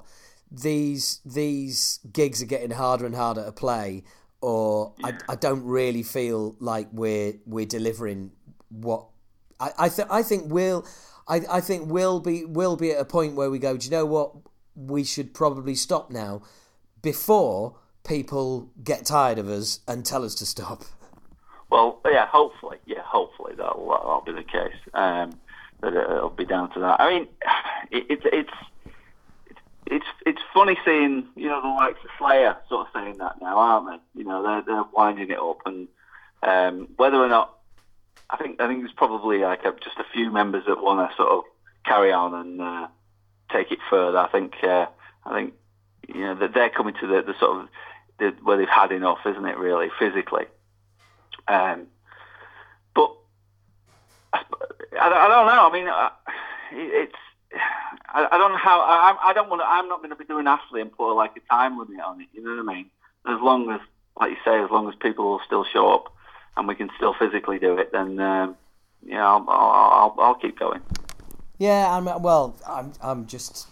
It's. It, I never thought I'd get a. I never thought I'd get a second chance of this anyway. So No. um, it was just it was off the menu. It was off the table for for so many years to be to be doing it again. I mean, if it, you know, if if if we did an album toured and packed it up, it, it's been more than worth coming back. Um, Yes. And funnily enough, I, I I got I got distracted when I was earlier when I suddenly remembered. Oh, you were on the first podcast. The story I meant to mention was when I bumped into you guys when it was you and Shrapnel supporting Overkill, Yes. and I was I was stood out the back of um, the Islington Academy, and you lot rocked up in your van. And and I remember I think it was I think it was um, you and Chris or or yeah I think it was you and Chris and I think you wound the window down and the first thing Chris said Chris said was, "So are you uh, you sorting this out then yet? Are you, are you, are you back together yet? Are you, are you going to get on with it?" and I just remember that. I just remember that like oh, you know, just like, oh, you bastards. um, and I watched and I watched you that night, and you were and you were great, and I was just I, and and I, you know, I'll be completely honest with you, mate. I was so fucking jealous. I was just, I, you know, that, that's the only way I can describe it. I can't say, and you know, I can't whitewash it in any way. I just watched, and I just thought, I just fuck, was so fucking jealous and um, you know, I, I I remember coming away thinking, if there's any way I can fucking do it, I'm going to do it. Well, I, it was kind of the same for me because I went um, when Sabbath did all their shows, and I went quite a few of the foreign ones, videoing it for them, and I was like, oh, I want this, I want to do this, you know, I want it, I want it back. Please, can we have a bit, a little slice of glory back, please? You know, and and that's that's what keeps you going, really. Uh, you know, I, remember- I remember being 27, I think, when we kind of sort of packed in the first time, and my sort of outlook on it was, I'm too old for this game now. At 27, you know, because you, you you sort of thought of that at the time as being like a young man's sport, you know, um, but it doesn't have to be, does it? It's like you know, all all the big four are old as well now, aren't they? So. Well, I, I think as you'll, I think as you can testify, having heard, having heard our um, uh, our new album, um, I'm I'm fucking way better. I'm way better at what I do now than I was then. Well, that's it. Yeah, I mean, you know, experience counts for a lot as well. And Absolutely, absolutely. it's um, it's it's yeah, it's it's some things are, are, are a lot easier now than they used to be. Um, you know, some things aren't, but you know, it's it's it's a it's a balancing act as it, as it is with anything in, in when you're doing it. But um, yeah, um, yeah, I mean, it, as well as well as the fact we we've got a few younger members. Yeah. you will have you will have as well, won't you? Then Yeah, we've got. Well, Mark is. Yeah, Mark is. Yeah. you know, thirty-one, I think. Yeah, well, there you go. So, uh, you know, how, how old was he when when uh, Moschenstein Oh, uh, yeah, fuck off. I was-. I think I think he was Horrible. minus one or something like that. yeah, Yeah. he wouldn't want it. I, I was Uh, I was 21 when we when we split up. So um, and we're the same age. So you Right. went so you went on another six years with with with Xentrix. Maybe, maybe, maybe, maybe I was younger than that, and maybe I was not younger than twenty-seven. Then uh, I think we, because we, did, we did well. We also we did like um, the album with a different singer again, which shouldn't really, we shouldn't, we should have done it under under a different name really, because it wasn't really like a Xentrix album, Scourge. Um, it's it's the kind of uh the black sheep of the family really, because we got two new members in, and we kind of we let them sort of take it in a slightly different direction in places. Yeah, but the You thing know, the thing you- is the thing is highlights 2020. What you, you say that now, but at the time. You, if you turned round to the record label and said we would we don't want to do this as Xentrix, we want to do it under another name, they would have, they would have gone, oh well, good luck with self-releasing that then. Well, that's exactly the only the only reason they signed us, um, Heavy Metal Records, who I can say our heavy metal records are the worst label we've ever dealt with. And you were, and you were on Roadrunner. Oh, they make Roadrunner look so good. Um, have you seen the Viz um, comic strip, The Drunken Bakers? Oh, no, that's one of the few I have not seen. Oh right, well they were the drunken bakers of the record company world. It was like they they, they, they were just terrible, really. But that aside, um, it was it was kind of I mean it was kind of an iconic label because yeah, I remember uh, they had all sorts back in the day. Yeah, yeah, yeah, yeah, and they had their own studio in Wolverhampton. I remember the lo- um, I remember the logo. It's all coming back to me because it's quite a yeah. iconic logo as well. It is, it is, um, and it's owned by one guy. He's, he's um, Paul Birch. I don't even know if he's still going, but he was famous for um, he signed the Stone Roses as well, and he was the guy that you know they, they went in the office and sort of threw paint or something everywhere, didn't they? Yeah. You know, I mean, but but yeah, I mean, it was like um, was it Witch Find? They had that album cover with the, the woman with the boobies on it. Well, you know, on, in the graveyard. Was that oh, that was uh, uh, Witchfinder General?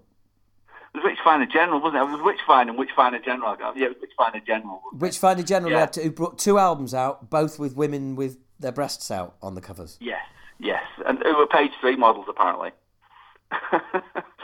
uh, yeah, but so th- that was the that was the only reason they signed. They signed. They put out the, the album that we sent to them because um, we were like, we want to change the name, and they were like, no, no, it's got to be a Xentrix album. And we're like, really? All right then. So, and it, it, it's kind of not really a Xentrix album. It's you know, it's it's it's still metal, but it's not really in the same sort of vein. It's a little bit sort of different and different style vocals and. So yeah, that's probably what I'm thinking of. I think that right. sort of came to a halt in about when I was about twenty seven ish sort of thing. Oh. Well, well, from from Scourge to the new album, it's been many, many years. You can tell from my, yeah. the tone of my voice that I'm winding things up. And the reason I'm winding things up is because I've got a load of subscribers, um, Patreon subscribers, um, who subscribe to the podcast and um, also subscribe to Patreon for $5 a month, kids. And I've got a stack of questions for you from Ooh. diehard Xentrix fans. So, wow. Um, so I'm going to finish the main interview now and we're going to move on and do that, if that's okay with you. Yeah, cheers. Nice All right, one. nice one. Well, look. Um, thank you very much for coming on as always, mate. No, no, thanks for having me. So wasn't that just the sound of two people who've known each other for ages, um, having a right old chat? So um, yeah, it was really cool. Really enjoyed um, catching up with him. And as you heard at the end there, um, I had a ton of questions from um, from patrons who had all of their questions answered. There's another probably thirty to forty minutes of chat with Stan. Um, answering all the questions and we're going off on tangents and all sorts. So, like I said, you know, if that's not an ad- if that's not an advert for Patreon, if that's not something that you'd want to do or get involved with, then you don't want to be on Patreon. But if you do, just five quid a month for fuck's sake, what does that cost? Hey, five quid, nothing. But anyway, um, so yeah, I'm really, I, I, it's really good to catch up with him. Um, obviously, you know, we we've got an album coming out. They've already got theirs out.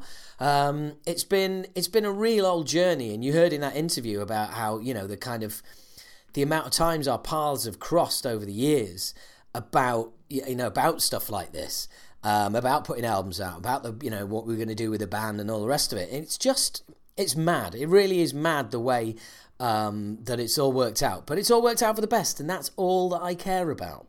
Um, so check out the new um, uh, the new Xentrix album. Seriously, um, I've been spinning it. It's fucking it's fucking fast. I'll tell you that much. Proper old school fucking metal. So, um, what else has been going on? Speaking of which, in the world of metal, what else been going? Uh, what else has been going on? Well, uh, this is not so much about metal, but this is I, have made I've got a note in front of me, and it just says, "Listen to new music, you old fucks." And I think this is something that I've mentioned on the podcast before. Um, probably quite recently, actually.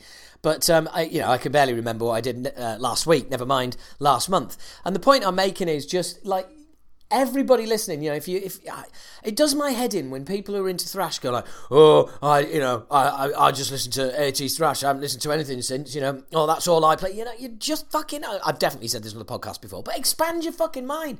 There's all sorts out there, and you don't have to get to new school thrash. There's all sorts of other stuff that you might like. There's loads and loads of music out there. There's never been a.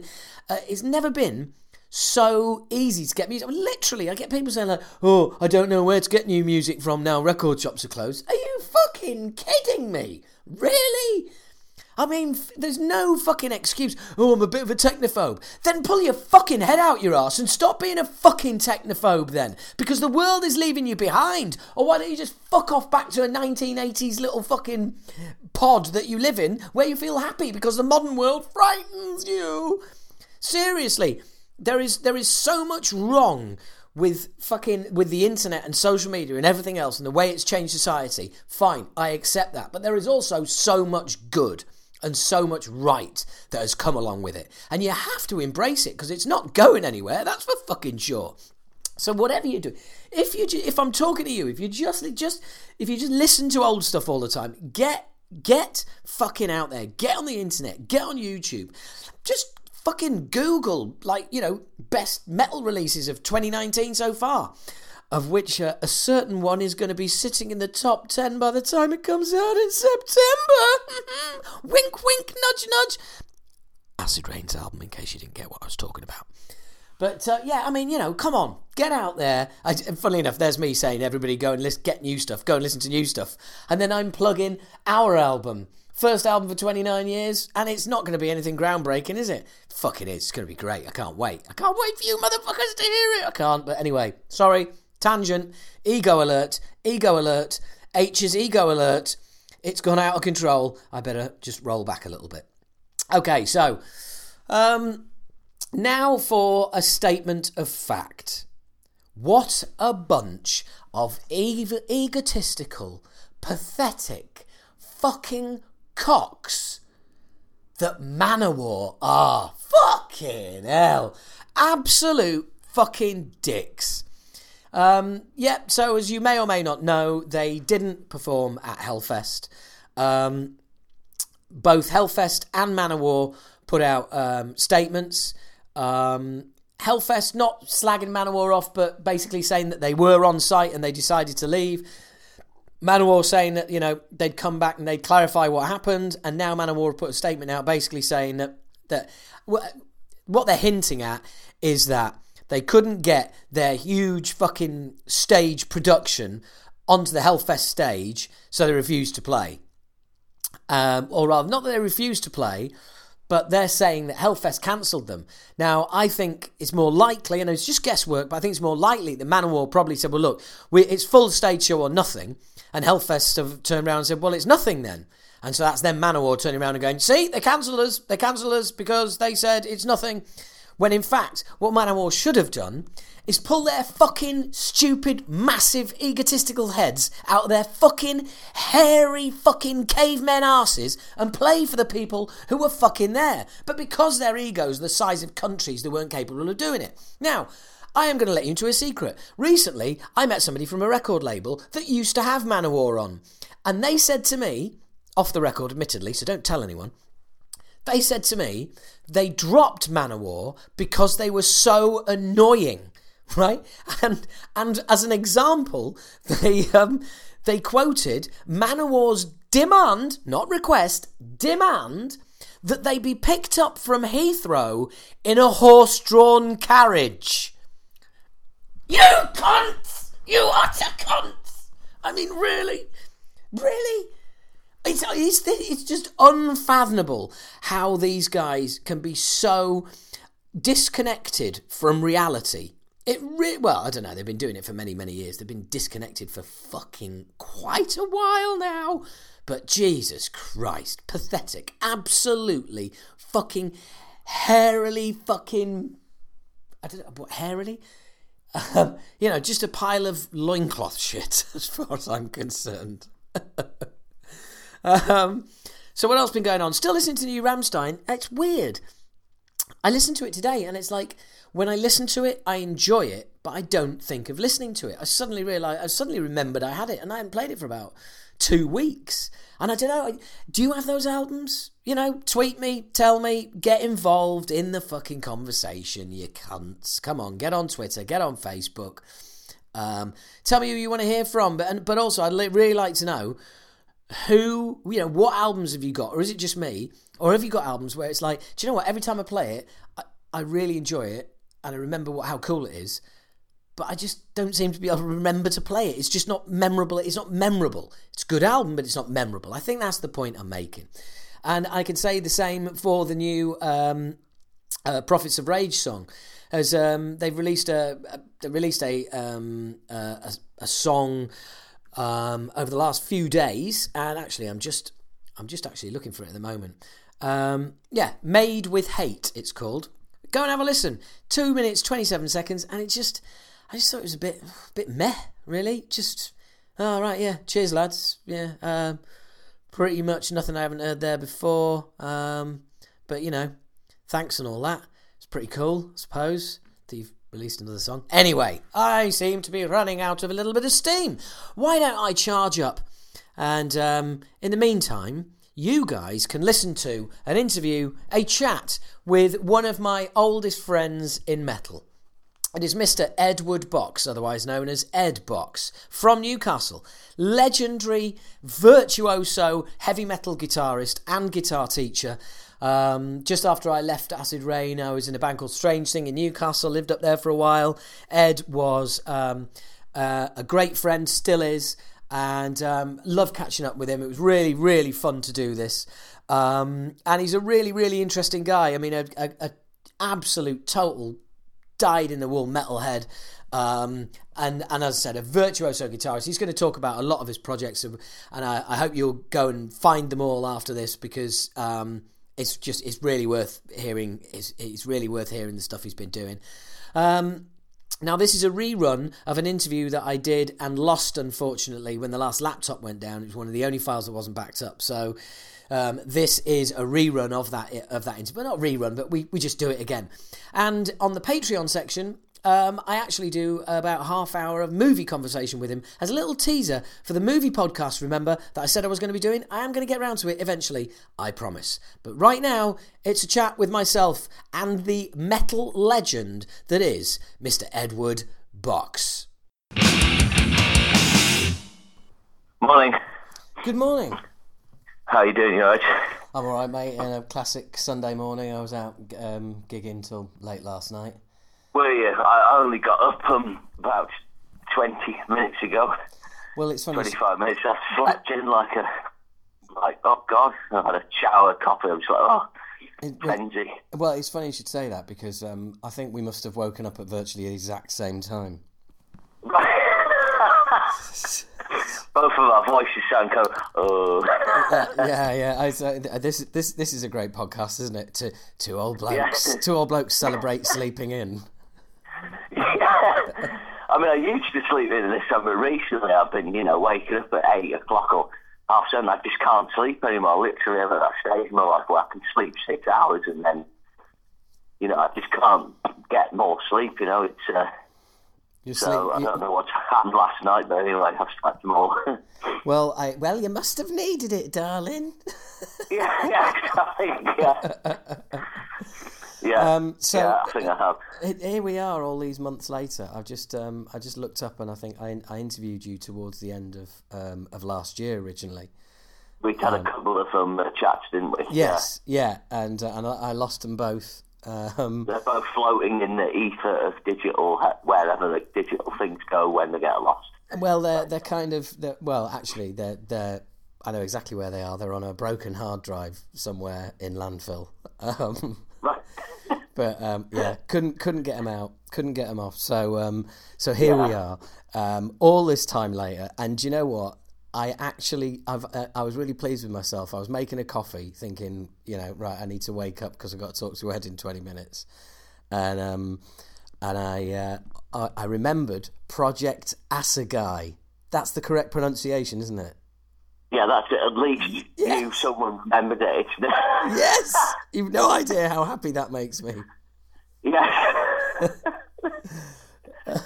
Oh, awesome! Um, because that was that was like you know uh, uh, that just happened, and um, and I, I I messed you about, didn't get you on, uh, didn't get you on the podcast, and then lost your interviews. So thanks, because some people would never speak to me again for that. So um, um, so what? yeah, it's, it's died a death that because that promotion didn't happen. It's died. oh, you're It's died joking. a slow death. No, it's yeah. All right. So are you are you kind of glad I've lost the interviews then? No, no, I mean, like, yeah, I was doing that. I sort of, you know, wrapped that up from, uh, there was talk of doing a gig or two, but I just kind of, it had gone on so long, I just kind of um, lost them, you know, just by the end of the year, that, I'm not doing that next year, you know.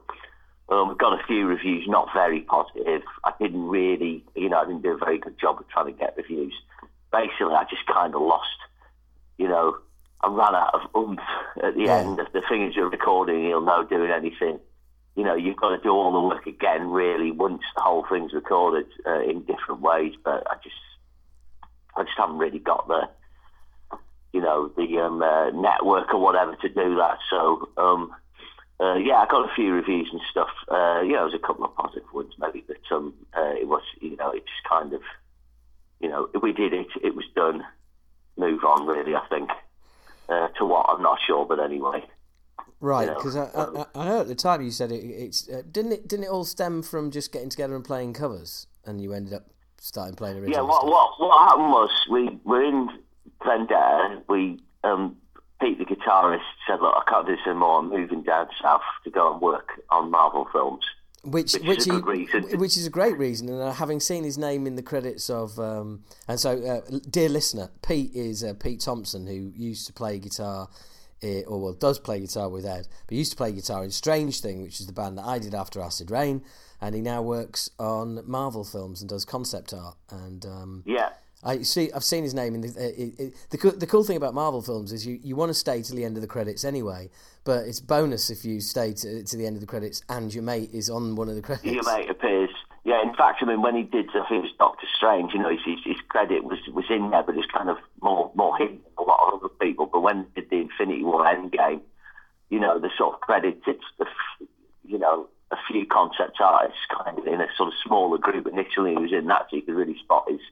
You know, it's quite easy to spot his name. So, yeah, so he he did that, which is you know good reason uh, to to stop stop rocking. Um, uh, and it was like, okay, we could maybe get another guitarist.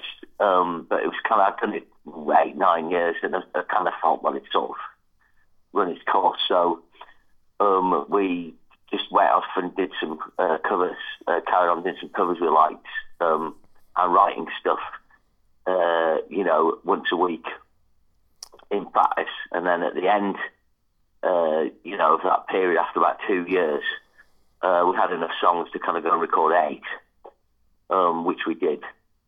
Uh, and then was a little bit more writing. We recorded another couple, um, but then it kind of got bogged down in mixing with it. Um, we we had a mix that we did, uh, but that that just didn't kind of happen. It just wasn't happening, and it kind of spent quite a bit of money and kind of got in the hole a bit with that, and that kind of got the downer, I guess.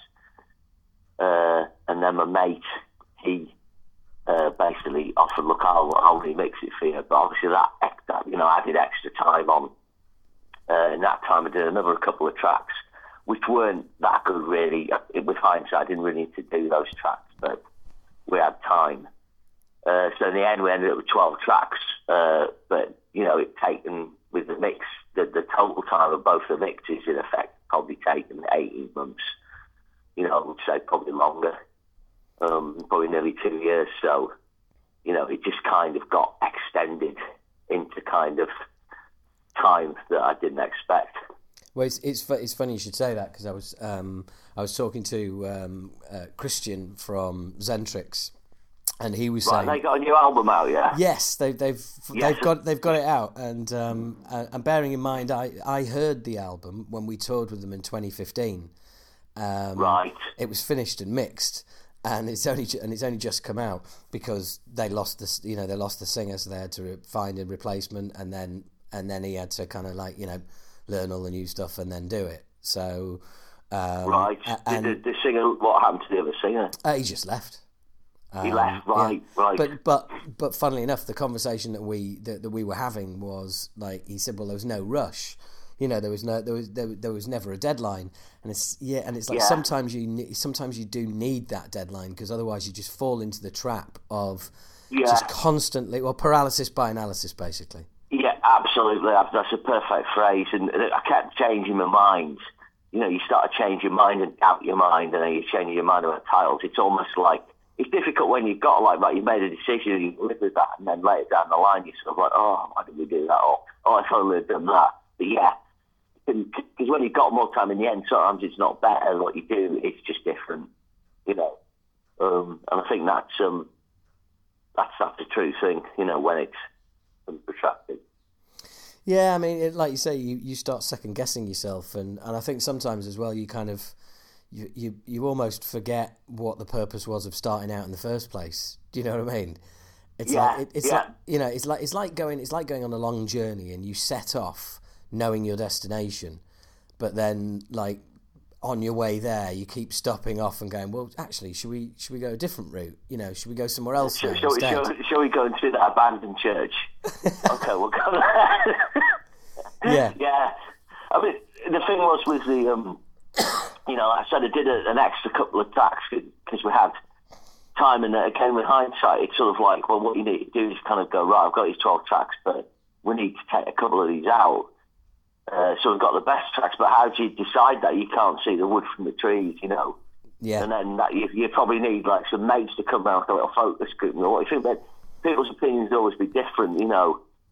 Um, but uh, the last couple of tracks I did, I, I kind of uh, I worked hard, you know, writing. I had the ideas them. I, I wrote them, uh, you know, over a, a few weeks period and got them kind of rehearsed and recorded in a kind of seven week period. I really blitzed it. I put like 100% into it, but it just kind of came up as kind of net tracks, really. Um, but that was quite interesting in itself because I've not really done that before. Um, but I don't do home recording, you know, I'm, I'm a technophobe, so, you know, I kind of go out, uh, I'll go over a mate to maybe help us kind of demo an idea, but um, I'll, you know, go to actual studios, you know. Right. Um, but um, the, the problem with, with those now um, is a lot of studios now are rehearsal studios as well because of the economics of things. So, you, you know, when you can get in a studio, uh, it's kind of, all oh, right, can we come at this time? Well, we can't because there's a band in rehearsing and things like that. You know, um, it's actually quite hard to find what I call a studio studio um, uh, that, um, that can run itself solely as that now. Um, yeah. Yeah. You know, but um, yeah, I mean, it's uh, you know, it's it's out there. You know, it's on the usual streaming platforms. Uh, you know, Spotify, Apple Music. Uh, um, what's the other ones? Tidal. You know, um, yeah. basically, it's, it's on all those whatever um, things people are using, and and Bandcamp, of course. Oh well, uh, well good. I was gonna I was gonna ask I was gonna ask because we've managed we've managed to. Um, we've we've managed to uh, get ten minutes of uh, about talking about this project of yours that is that's no longer running. So. Um, so, so um, it's just as well people can actually get hold of the fucker after, after all that. So um, so come on, let's let's let's put this bastard to bed. How do you spell how do you spell um, Assegai so people can go find Project yeah, Assegai? It's, um, it's it's A double S as in ass E G A I. Assegai, yeah. Uh, e E G A I. So ass as in kicking ass, man. Yeah, A double S E G A I. Ass guy. Yeah. Right. Okay. So all of you listeners, please go check out um, The dead Project Assegai. Uh, one album, but one album. Basically, it's not going anywhere, you know. But. Um, But, but having said that, um, one thing, one advantage of, of, of interviewing all you, interviewing you this all this time later is that since last we spoke, um, you've done two shows with the legendary Newcastle band Accelerator, or XLR8R. Yes. Um, so yes, um, now again, listeners, when I was up in Newcastle playing with Strange Thing, Accelerator with the with the biggest uh, with a hot ticket in Newcastle, um, and they were the metal band. Um, I mean, come on, they had a seven eight minute song called Mountain. You have to be a pretty hot metal band to get away with that shit. Um, so, um, and you've done two shows since the turn of the year. What's um, what happened there then? Well, um, basically the first show, which was sort of was about kind of later last year, but um, all right, uh, that was um, that was um, uh, Mark Savage, the singer. He he kind of got in contact. Obviously, see him regularly, and he just said, "Look, it's me, my fiftieth birthday coming up. Can we play some Accelerator songs? I want to have a party." Um, and um, yeah, actually heard this from the bass player Gary, um, and I just got back on holiday, and I was like, "Oh Christ, it's his birthday in two weeks." I was like, "Oh." So I rang him. And I said, "Look, you know, when are you planning your party? Could we have it sort of later after your fiftieth? So that's got time to kind of get this together a bit, you know, better." And in all truth, he wouldn't have got somewhere to have his party at that late notice. So basically, we, we got together. We had three practices, um, did seven songs, and the, the old bass player before Gary Foley, Simon Douglas, who's the brother of the drummer Martin Douglas, he came down and did a tune. And we, we did the party at the rugby club in Low Fell, which is a suburb of Gateshead. Um, so it wasn't very, you know, it was good fun, uh, but it was, um, you know, it was like playing in a sort of glaring sort of room, you know, yeah. uh, in front of people who were sort of like enjoyed it, but probably be sort of a bit bemused. Do you know what? Do you know what it reminds well. me of? Do you know what it reminds me of? It reminds me of. Uh, uh, it reminds me of the early days when you used to do like gigs in a classroom or something. Yeah, or a village hall or something. Yes, yeah, yeah. Or, yeah, that's it. It was. It was like it was. Um, I mean, I was never in a school band, but yeah, a kind of school youth club Yes. sort of thing. So like, yeah, it was in that respect, it was quite cool. So like, yeah, I was pretty like, you know, pumped up, you know. So like, we we did fairly lay it down. Um, the sound wasn't great. Um, so after the gig, you know, we were oh, you know, we're sort of buzzing a bit. Um, and then, you know, I kind of uh, I phoned Gary and I said, "Oh, what do you think? You think we should maybe try and do another gig?" And we we, we all had a chat, and uh, you know, I think the feeling was like it was fun to play, but we, we sort of wanted a bit more. We thought we could like, you know, do something a bit more. So we booked um, a gig at Trillians, which was going to be the end of middle of December last year. Um, Trillians is the, the sort of the top rock venue in town. Um, but what happened there was we were going to do it then, but then we realised Mark Savage, his um, him and his, his partner were, were having a, going to have a baby. She was having a baby, and its due date was near to then. If it came early, if Anya, as she's, called, came early, then we'd have to cancel the gig. So we actually moved it to March. Um, so that gave us a lot of practice time, but it was that thing we were kind of getting a bit edgy, you know, because we had that sort of long period where we were practicing but waiting to do the gig. But anyway, we did the show um, on March 16th, and it was great. Yeah, we ran the place out. We probably played to about 350 people as people up the stairs. So That's awesome. um, it, yeah, it went very well. Um, I mean, there was a, a few little bits of buzz. We probably strange actually. We probably played the longest set we'd ever played when we were playing back in the day. Typically, we were supporting bands playing 40 minutes, 35, 45 minutes. If we did our own show, it tended to never go much over an hour. I think the longest, our last show, which was in 1997, I think we played about an hour and five or ten minutes then. But this show, we did a full hour. Uh, so yeah, it was, um, and you know, we kind of got people singing along with songs which we haven't really done before. And it, it was weird. It was kind of, um, you know, we'd sort of look back at things and we kind of came at it from a different viewpoint because we could look back at things in hindsight and look at songs in a different way. Yeah. Um, so yeah, it was uh, yeah, it was good. Um, so um, yeah, we're doing it again. Basically, that's the upshot. Um, we're doing it um, December December twenty first. Um, And and what about uh, what about all the old um, what about all the old demos and all the uh, and, and all that stuff? yeah, we've we've the demos we revisited. Um, the very first demo we did had a song called "Nothing Can Me Now" on. Um, our first demo is a typical first demo. Um, it's pretty pissed off. But, um, you know, there's a couple of things where you're like, actually, that's got potential. So we had a song called Nothing Can Me Now, and we, we played half that song, and then it's in the same key as the song that we did uh, uh, on our only album, uh, which is um, called Inner a song called Ever Changing Sky, and they're in the same key. So I actually ran those in together, and that worked really well. So it's quite interesting to take, you know, a very the very first or second song that was ever written by Accelerator and play like the probably the fiftieth song that was written. Um, so we, we, we did that, and um, we played a couple of tracks off our second demo. Um, and then the third demo we did, which had the song Mountain on, which you mentioned before, we did three tracks off of that. Uh, and then we did four tracks off um, our Inner Ocean CD. And then there was a demo we did after, which um, which had a lot of tracks on. It's pretty sort of rough recording. We did a couple of tracks off that. And then strangely enough, we played three tracks off the demo nobody's ever heard because um, we did a demo uh, and then split up six weeks later. So, so that was interesting. So then we looked at those tracks and we're like, oh, um, yeah, we actually quite like these. So we, you know, we just kind of uh, did that. So it was like right, right from our first demo to the last demo nobody had ever heard. So, So are yeah. you, and and is there is there an accelerator like Bandcamp page or anything? Is there anywhere people can access? yeah, um, if you go on Bandcamp, put in XLR8R. That's um, the letter X, the letter L, the letter R, number eight, and the letter R. Yeah. Yeah, um, if you just put Accelerate Bandcamp, and um, on there we've got uh, our Inner Oceans um, album with, uh, it originally was like an eight track album, and then it's got seven bonus tracks, which are culled from uh, our third demo and our fourth demo, uh, and fifth demo, the demo nobody's heard.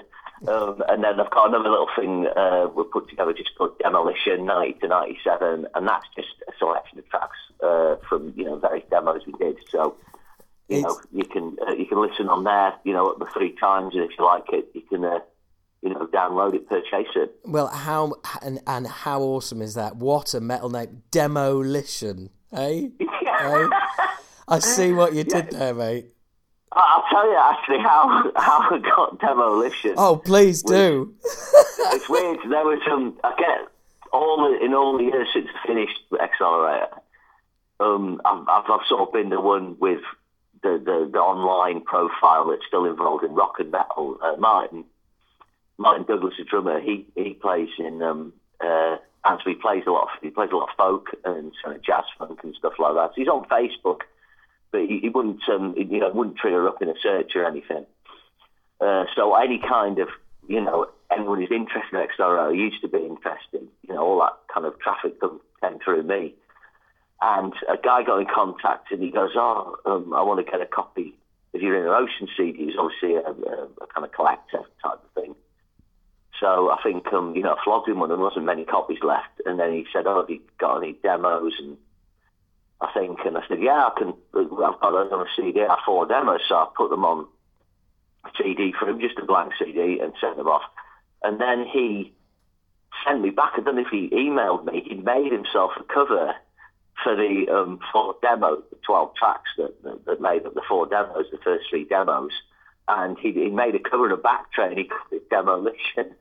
um, and I'm like, all right. And I, I, printed off my uh, my copy he did for me, put it out, and I, I kind of put it in the CD box. So that was pretty cool. I mean, it's, it's not what I choose as a cover, but I thought that was really nice. He kind of made his own cover. Um, and then when it came, I kind of put it online. I thought, ah, demolition, will use that. So, so basically, the story about how you came up with the title is actually the story about how you just nicked it off somebody else. yeah, I, I plagiarised it off someone. Yeah. um, and I can't, um, I can't, like I say, I can't remember, um, you know, when it was probably, you know, 10 years ago. So I'm so on to get people asking, oh, have you got a copy of this track? You should come see you live. And I'll have like a really crappy four track demo and then I'll make it in an MP3 and I'll email it to them, you know. Yeah. Um, uh, there's one actually. There's one song we, we had. We were, we I was, you know, doing a four-track demo. Of, you know, this would be 25 years ago, and um, Well, that's the I'm kind of t- the kind of time I would have been living in, in Newcastle then. yeah, that was it. Um, yeah, and um, the, I think we we had Superman two on while we were doing it, and um, General Zod, you know, was doing one of his speeches. So I think we recorded a bit of General Zod's speech and just put it in the demo for a laugh because we love General Zod. That's the sort of stuff that happens, you know. Yeah. um, when you're just messing around, when you've got time to mess around with music, I mean, you, you'll know now. I mean, you know, doing music, you have to be really disciplined, and getting people together is very hard. because the people who we might be working with have got uh, jobs, they've got commitments, they could live in different parts of the country. Oh yeah, they do. like- you know, well, but well, sorry. I, I was going to say, oh yeah, they do. I mean, I've got, I've got, Yes. you know, I've got the band scattered all over the place. That's it. Yeah, so you've got that strategizing is is really really difficult. Everything's got to be prepared right. Whereas when you're younger, you're kind of in this continuous sort of flow of just rehearsing, gigging. You know, Well, especially, well, especially when you, doing. especially when we we all just, you know, we all lived in the same area. Um, Yeah, we all lived around. In, in fact, you know what's just suddenly sprung to mind? When I lived in Newcastle, that is when I bought the Suzanne Vega album, 99.9 Degrees Fahrenheit, um, which, um, if you remember, we always used to get, um, you know, we always used to get obsessed with like particular albums or stuff. Um, I don't remember. Maybe you kept this quiet because it wasn't metal. Maybe it was a secret non-metal purchase. No, no, because there, there was um, uh, uh, the the Mind Bomb made it into like uh, the uh, the the non metal purchases, and there was like, and I was I bought Nine Inch Nails broken at the time as well. Um, Yes. because we were doing strange thing. It wasn't there wasn't you know we you know it wasn't um, totally metal. Um, No, but, no. but but the weird thing is, I got that album and um, totally fell in love with it, and and as did everybody in the band. You know, we were all like, "Oh, this is this is great." And um, um, on that album is a song called "Blood Makes Noise," and we're doing a cover version of it. Um, and uh, it's it's on the new it's on the new Acid Reign album that comes out in September. This, this is a Suzanne Vega track, yeah. Yes, yeah, That, that's amazing. I mean, that's, that's a great thing to do because the, taking a left, feel kind of like Judas Priest did Dance and Rustbone Joe Bears, you know, Green Manalishi. Yeah, that's that's, that's really cool. Well, I mean, I don't know the song, and you'll probably make it your own song. Great. Well, we've totally made it our own song. Um, also sent it to her. She loves it, and she guests on it, which is fucking awesome. awesome. Yeah. That's brilliant. And she's just done a bit of vocals and that, yeah. Well, I, uh, basically, I got her just to say one line, which is "There's a ringing in my ear," um, because Yeah. because she's like over. You know, uh, there's no way she was going to go into a studio and like you know, Yeah, and, al- and also yeah. uh, also as I'm sure you can imagine, after what we've done to her song, her voice doesn't really uh, her voice doesn't really suit it. Um, so we've um, we've got her just on the intro. But um, but yeah, I pinged her the demo and she absolutely loved it and was like, get, gave me a personal email address and said, look, you know, can you send me this as soon as possible? And that was over a year ago. And I've just kept her informed about how the recording was going. And then um, Right. asked her if she'd guessed on it. And she was like, yeah, that'd be really cool. So we've done it. And, uh, and, and it's going to come out as a single as well um, uh, before the end of the year. So um, yeah, I'll, I'll, t- I'll, I'll, I'll send you um, I'll, I'll send you our um, our version of it. In fact, I've got I can send you the um, the album if you want. Well, honestly, right. Yeah, yeah, yeah. I mean, yeah, it, it's we're all mastered and finished now. Right, brilliant. Where did you Where did you record this? Um, it was down in um, um, Bridgend, Wales, um, at Jace Lewis's studio, uh, Northstone. this where where you did the um uh where you did the first of two tracks? Um, it's yeah, it's where we did Who- yeah, it's where it's where we did the man who became himself, which was um, Yeah. a very very difficult recording session. But um, but Jace, you know, pulled pulled through, and, and at that time we thought, do you know what, we'll use this guy for the album because he just like you know re- really put in way over the top hours to make it work for us, which was which was brilliant. And he's done the same with the album. Um, yeah, I'll um, I'll I'll send you a link to download from you, or you know. uh, Can you can you handle that, or are you too much of a technophobe? I, I, I, I'll, I'll manage it. I think. How how many tracks are on it then? Your album, Um, ten, including the cover version. right? um, and the the two the two singles that, that you did uh, uh, like a few years ago, they're not on that. No, they're going to come out on something else. Um, Right, cool. But um, That's yeah, great. It's great. It's all done, and obviously you've, you've got your deal hooked up, and uh, yeah, it's all um, it's all ready to rock, man. But anyway, look, this is videos, it, videos done or anything. Or? uh, yeah, yeah, I was just about to say this. Um, this interview is not supposed to be you interviewing me. Um, yes, gonna do, we're gonna we're gonna record some videos in July. It's all right. You don't have to apologise. yeah. um, cool. Good stuff. Good stuff. But um, I, I wanted to I, I wanted to kind of s- sort of change gears slightly and, and talk about um, Ed, the guitar uh, teacher, um, because eh, that gives you a kind of unique window into um, kids coming up learning guitar, what they want to learn, their attitudes, that you know, and and you know, basically, what's it like educating millennials? Do you shout at them and do they cry?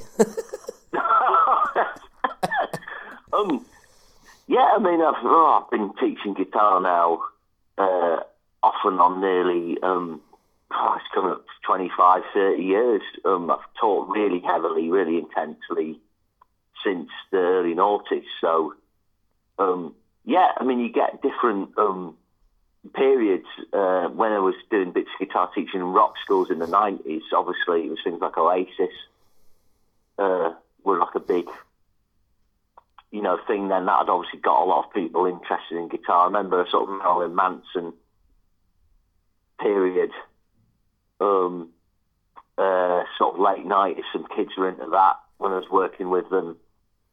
Uh, then obviously the Darkness was a band that got kids into guitar, I think, got people into rock again and got them listening to things like ACDC, Iron Maiden, like the, the was sort of gateway band.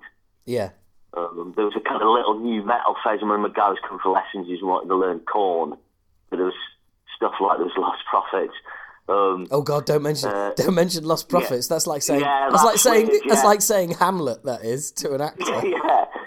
So that's um. hang on, let hang on. uh, Let me let me just stop you there because you are a classic heavy metal guitarist, no doubt about it. Very much in the classic mold of classic heavy metal. Yeah, hard rock. And then- I mean, but- hard rock and trad metal. yeah. hard hard mock, hard rock and trad metal. But then for a kid to come and say, right, you know, I want to learn this, and gives you some Korn as a, you must be like, how the fuck?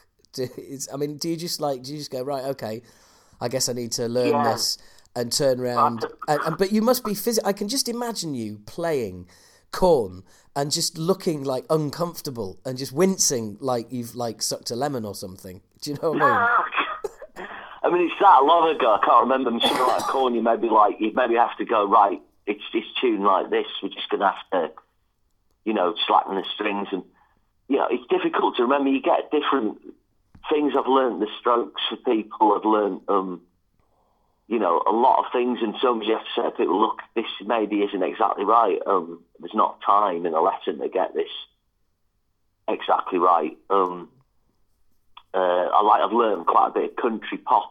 There's a guy I teach, and he he's a, a rocker, but he loves kind of uh, folk. Um, there's a band called Show of Hands.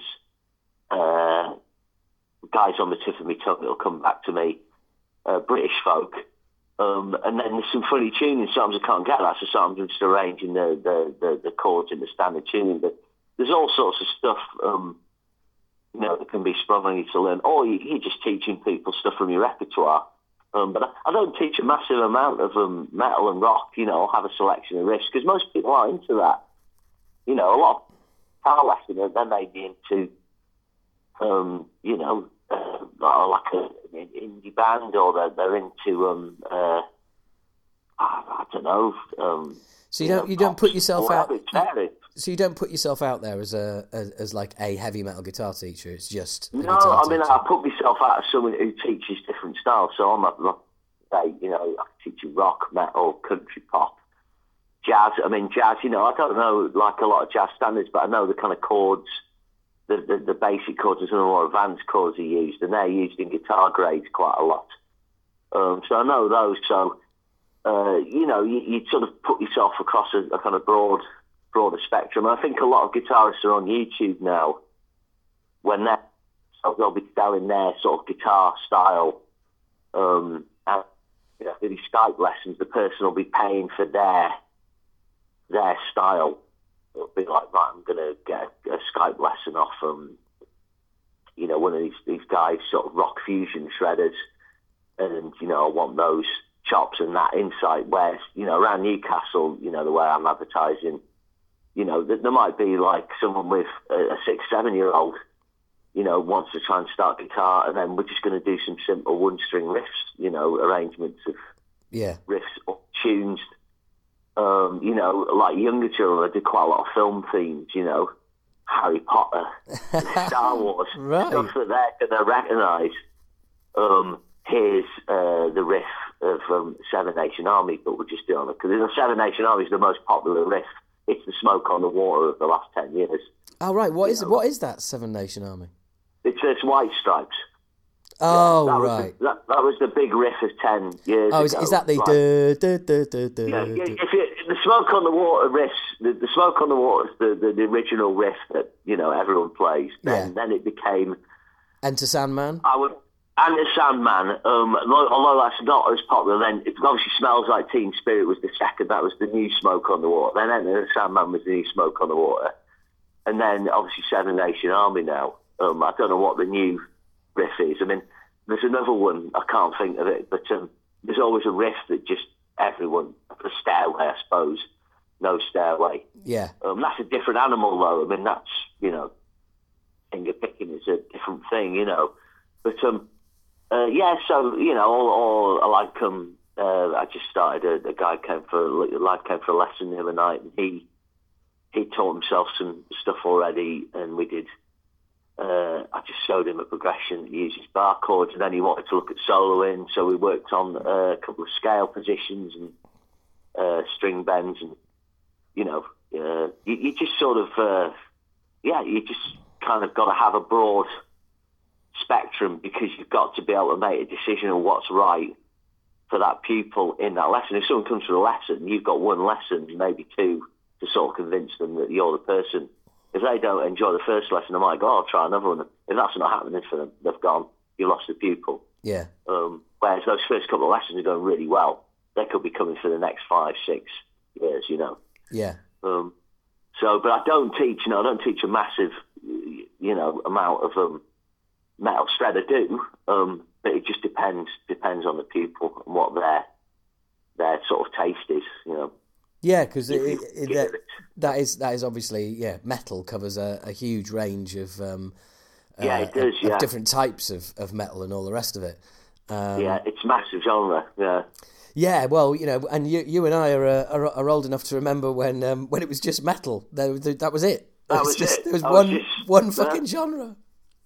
That was it when I was talking about that yesterday. Um, uh, about like how metal, you know, it was just metal. And when you looked at it, really it really wasn't. But you know, you have a denim jacket from 1982, and they'll have like you know Rush, Def Leppard, ACDC, um, ACDC, Status Quo, even. Black Sabbath, and- Status Quo. Even, yeah, yeah. you- but back then, I mean, back Yeah. then you would have twelve gold bars or something like that. Would be in, Yeah, you it- would. that's, be in a collection. heavy album. Yeah, Yeah. It's it's heavy enough, and that's just you know, you just call it metal, um, and uh, then you kind of get sort of the first inklings of kind of glam metal, hair metal, and then that's the, Yeah. the sort of a bit of a, a subgenre. Then thrash. I mean, I think thrash metal is the first thing to be defined by the media and the bands to define themselves. Yeah, we are thrash metal. We're not like those guys. Um, Yeah, it as was an f- opposition to hair metal and pop, you know, the pop Yeah. sort of metal elements. And then, then you get funk metal, new metal, God. which has got elements of metal, certainly Alice in, Alice in Chains and Soundgarden, and, you know, uh, industrial metal. It, it goes on from there, doesn't it? But- well, you Death go off- metal, you which go is a heavier version of thrash. And, you get into um, you get into thousands of genres, and as I've mentioned uh, many times, because the, thing is, you get so and so metal, so and so metal, so and so metal, and then at some point, the word metal changes to core, and you know you go from death metal to to, to deathcore, and and of course, not to forget, as always mentioned on the podcast, naturecore. what's nature? What's nature core? Naturecore is songs about um, uh, Mother Earth and the environment.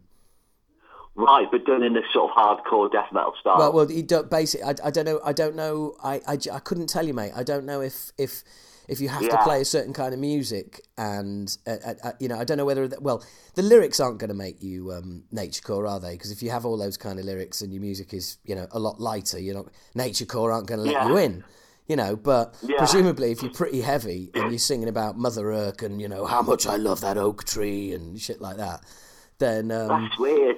I, yeah, exactly. It's it is. But it's, but like metal bands have always sung about like the destruction of the planet. It's always been a staple of the metal lyric going back to Sabbath. You know. Well, without a doubt, weird. Yeah, it is. yeah, It is. yeah. I mean, I, and I, I mean, I, I, there's a song on one of the Testament albums when thrash was on the wane. Might have been practicing what you preach, which is just you know. Well, actually, I think that was that was that was around a time when thrash really started to eat itself. You know, it was it was stagnating. There was no originality. Um, you know, every every thrash band now had, had a ballad and a song about inverted commas Mother Earth on it on their like yes, you know third yeah. or fourth album. And people say that death metal killed thrash, and I was like, well, no, I think thrash kind of fucking blew its own brains out. Um, and then there's the other people who say thrash never died. Well, you know, it went into a fucking coma.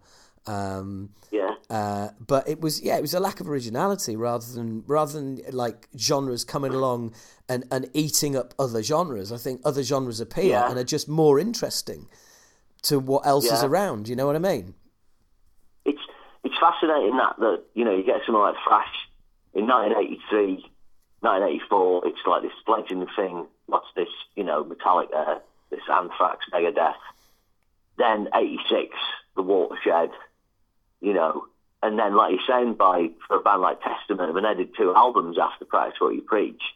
Um, I mean, Well, they did you they did a shed load of say- yeah, they all saying, oh, it's on the way now. It's just amazing. I think it's just such a short period. And then obviously Metallica, the Black Album, they don't make a thrash, you know, Yeah, they don't make a thrash album at all. Um, yeah, and it's like you said about the core thing before, but people describe like metalcore, like um, bands like Bullet for My Valentine having metalcore elements. I suppose that's the, the, the death sort of screamo thing is the, the, the hardcore element in it. Well, they're they're a really they're a really good example because the first album, um, which I have, and um, uh, w- was fantastic. I liked I liked Bullet for My Valentine when they came out. big album for metal, that, yeah. Yeah, I mean they had, they had um, their, their, their, their their debut EP was good. Um, the first album is um, is great, um, and there's real nods to like stuff like Ride the Lightning and Metallica on there, and you know, Sneepy's gone for a really sort of old school Metallica sound. It sounds great. The thing is that um, it, it it all kind of you know it- well for me it all went wrong after that. You know, it was it was like it was it, it went huge, and the decision to um, I don't know, maybe write for an audience rather than just continuing to, you know, write heavy stuff.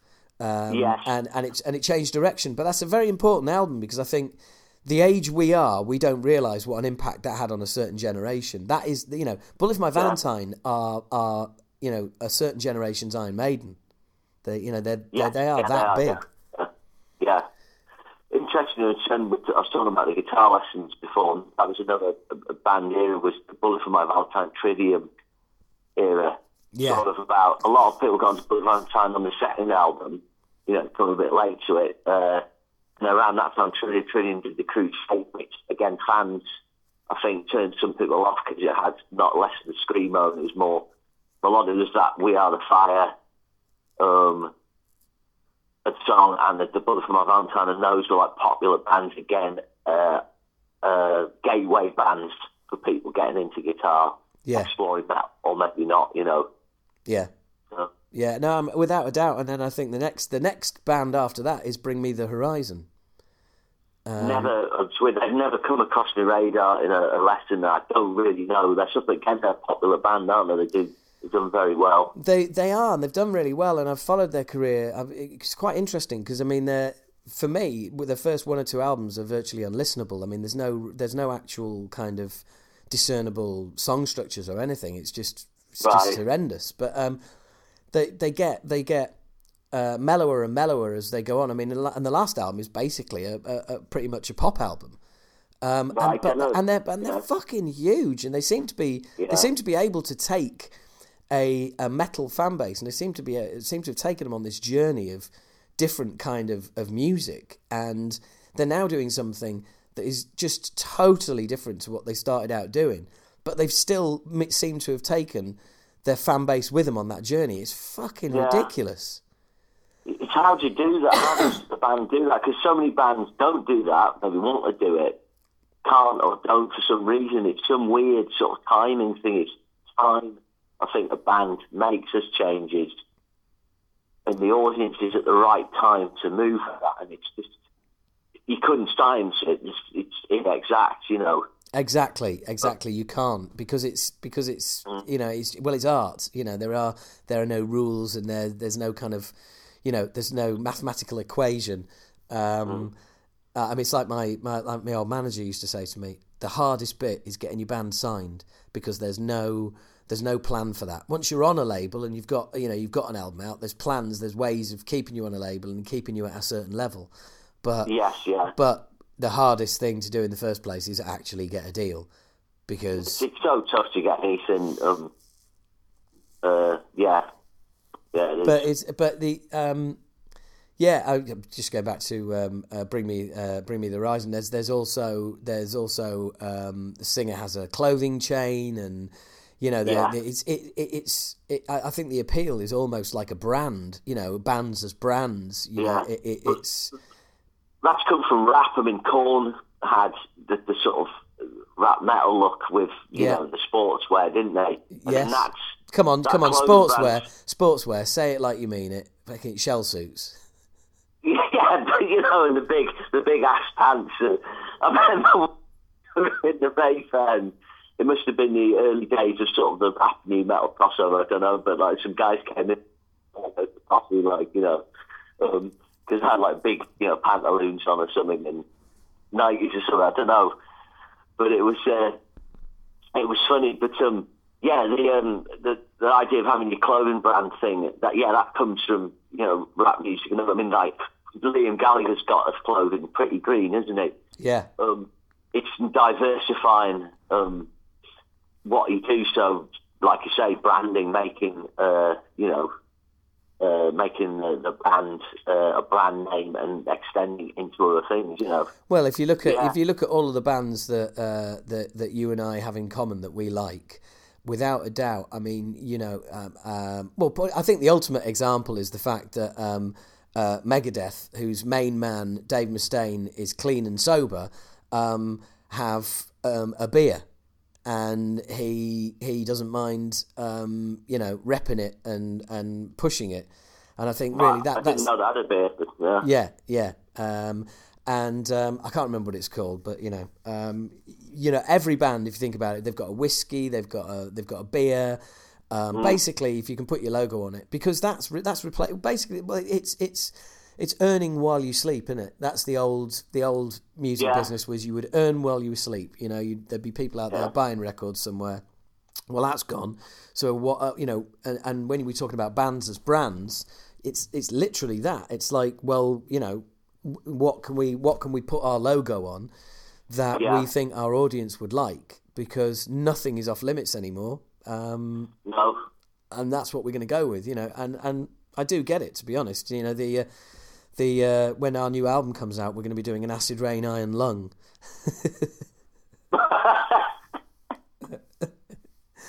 um, I've I've thought about it, um, but it is it's just it is just that is that development. But like you said as well, the you know the, the when Korn sort of you know brought that to metal, I think it's it's there's no but there but again I suppose that's it's an image which is nothing nothing new. I mean you know we we No, all we all said about Metallica when they first came out that their image was not having an image.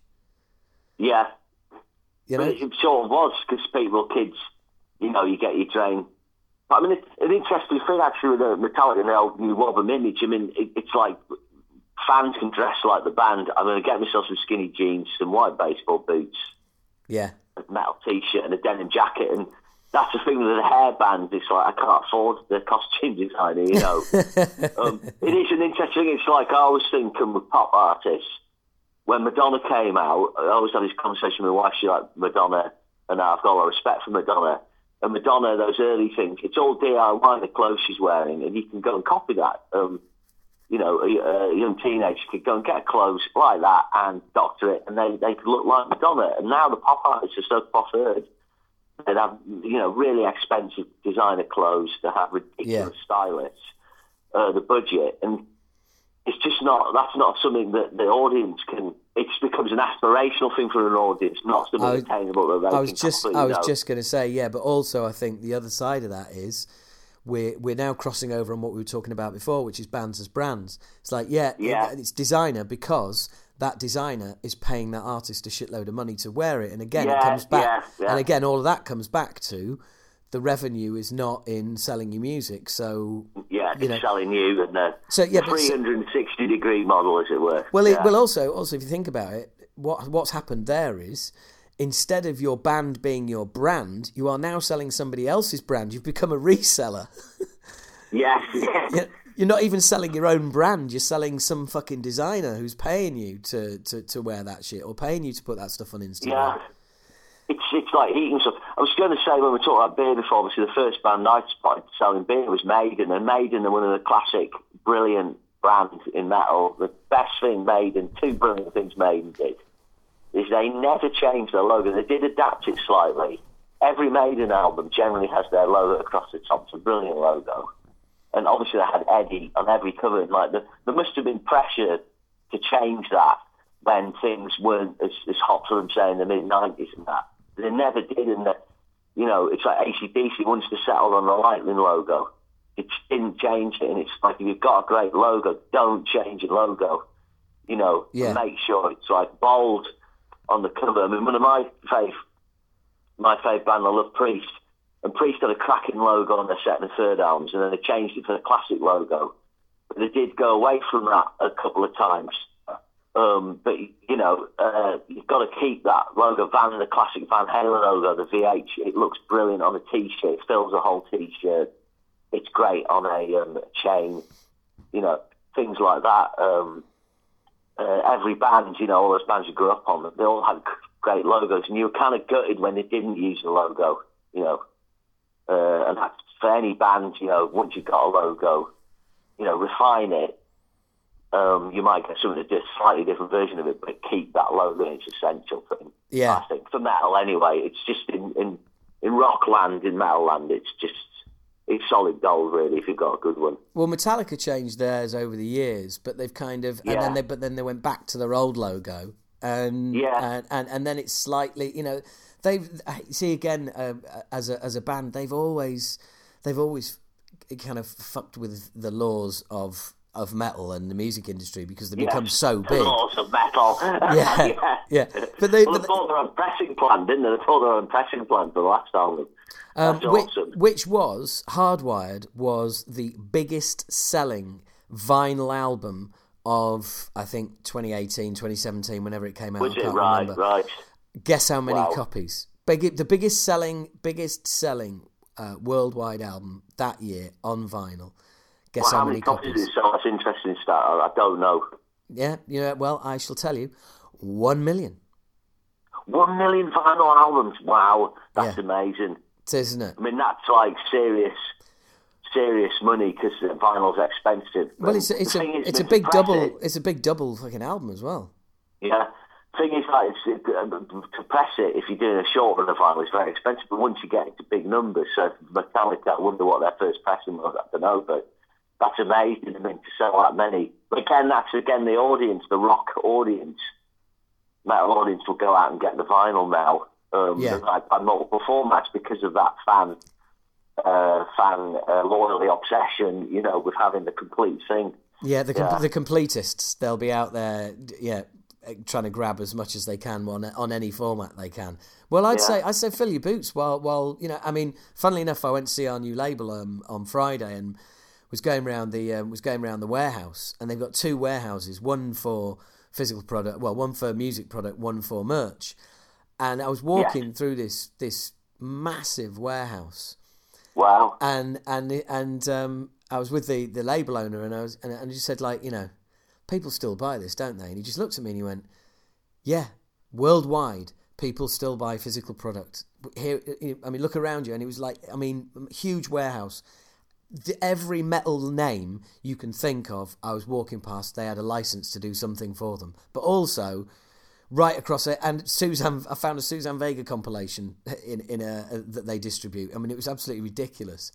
But he was Right. saying that you know people do still buy physical products, and two of the um, distributors for our label, um, one in South America and one in Russia, have come back and said they want to do a native release of our album, and they want and they want to um, they want to include cassette. So yeah, I mean the cassette thing, I just don't get this. I sort of- don't. This is, um, I don't. It's the cassette thing because No. it's just anyway weird. It's just it's just the word. It's basically it's the word. It's all right, Ed. You can say it. It's the worst format ever, And Yeah, the only decent thing you should do, if you f- you can find a load of cassettes, the first thing you should do is make a little fire out of them because they burn Yeah. really well. I mean, cassettes were great when I was a teenager. I could put, I used to get the vinyl, tape it, and put it on the Walkman. I mean, it's like, you Yeah. know, that was like your iPod back then. Yeah, but great. And I actually did listen to the vinyl that much because Wanted the portability of the cassette. But, but I'm not, I don't listen to vinyl. I've got a record player, but it's just not sort of, uh, I put my CD on in the car. I still like the CD format. Um, uh, you know, if it's um, uh, got, you know, it's a good mastering and it's done well on a, you know, on a nice system. I think it sounds good, but um, yeah, but they're doing the cassettes. That's crazy. CD in the car, mate. That's the ultimate. That's the ultimate Yeah, test, yeah. really, for, for for anything. Because any decent album is going to make you go, "Oh, fucking hell, that's tasty." And and Yeah, and, and yeah. like even when you're driving and you've only got you've you know you're, you're only paying it twenty percent. But when you know when something fucking you know really makes itself known to you, if when you're driving, that's when you know that that you've got yourself an album. I think people don't realise, particularly in the modern age, any kind of album after, you know, sometime in 1990 is recorded digitally. Um, it'll be, be recorded using um, computer software. So any modern album, its natural home is in the digital format of the compact Yes. disc. yeah, Um, yeah, not, absolutely. Not, it's not streaming or download because they're like probably compressed or got some sort of algorithm or something to do. And it's got better and everything, but it's not, it's still not like the, the exact, when actually you get a modern album on vinyl, great, but it will have been recorded digitally. You know, if you get an old album, a reissue that's been sourced from original analog tapes from the 70s, that could sound potentially great as vinyl because that's how it's meant to be listened to. Um, that's how it's been recorded you know, uh, is analog. You know, so the, the- you know the format you listen to can sort of depend to me on when the album was recorded, what year it was from. You know.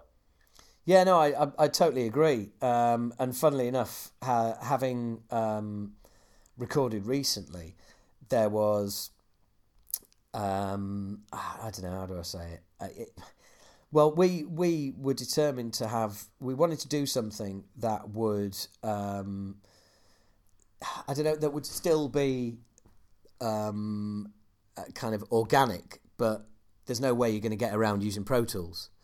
Yes, yeah, So we so we've got we've got quite an orga- organic gr- uh, drum sound, and we've gone for a, a proper old school kind of like bottom end, and we've gone for we've gone for size as opposed to. Um, I guess that's the big difference production wise. We've gone for we, we we've kind of gone for the old make it sound huge, as opposed to uh, uh, make it sound clean. Because there's do you, do you know what I mean? Yeah. That, that that modern clean metal production where everything where or as as as Stan calls it, um, laptop metal. yeah. Well, when people like have quantized stuff or have really clicky quantized double kick drums and things like, yeah, I, I don't like. I know totally what I can totally kind of hear hear in my mind, in my Yes. mind what you've. Well, basically, another another sign of do that.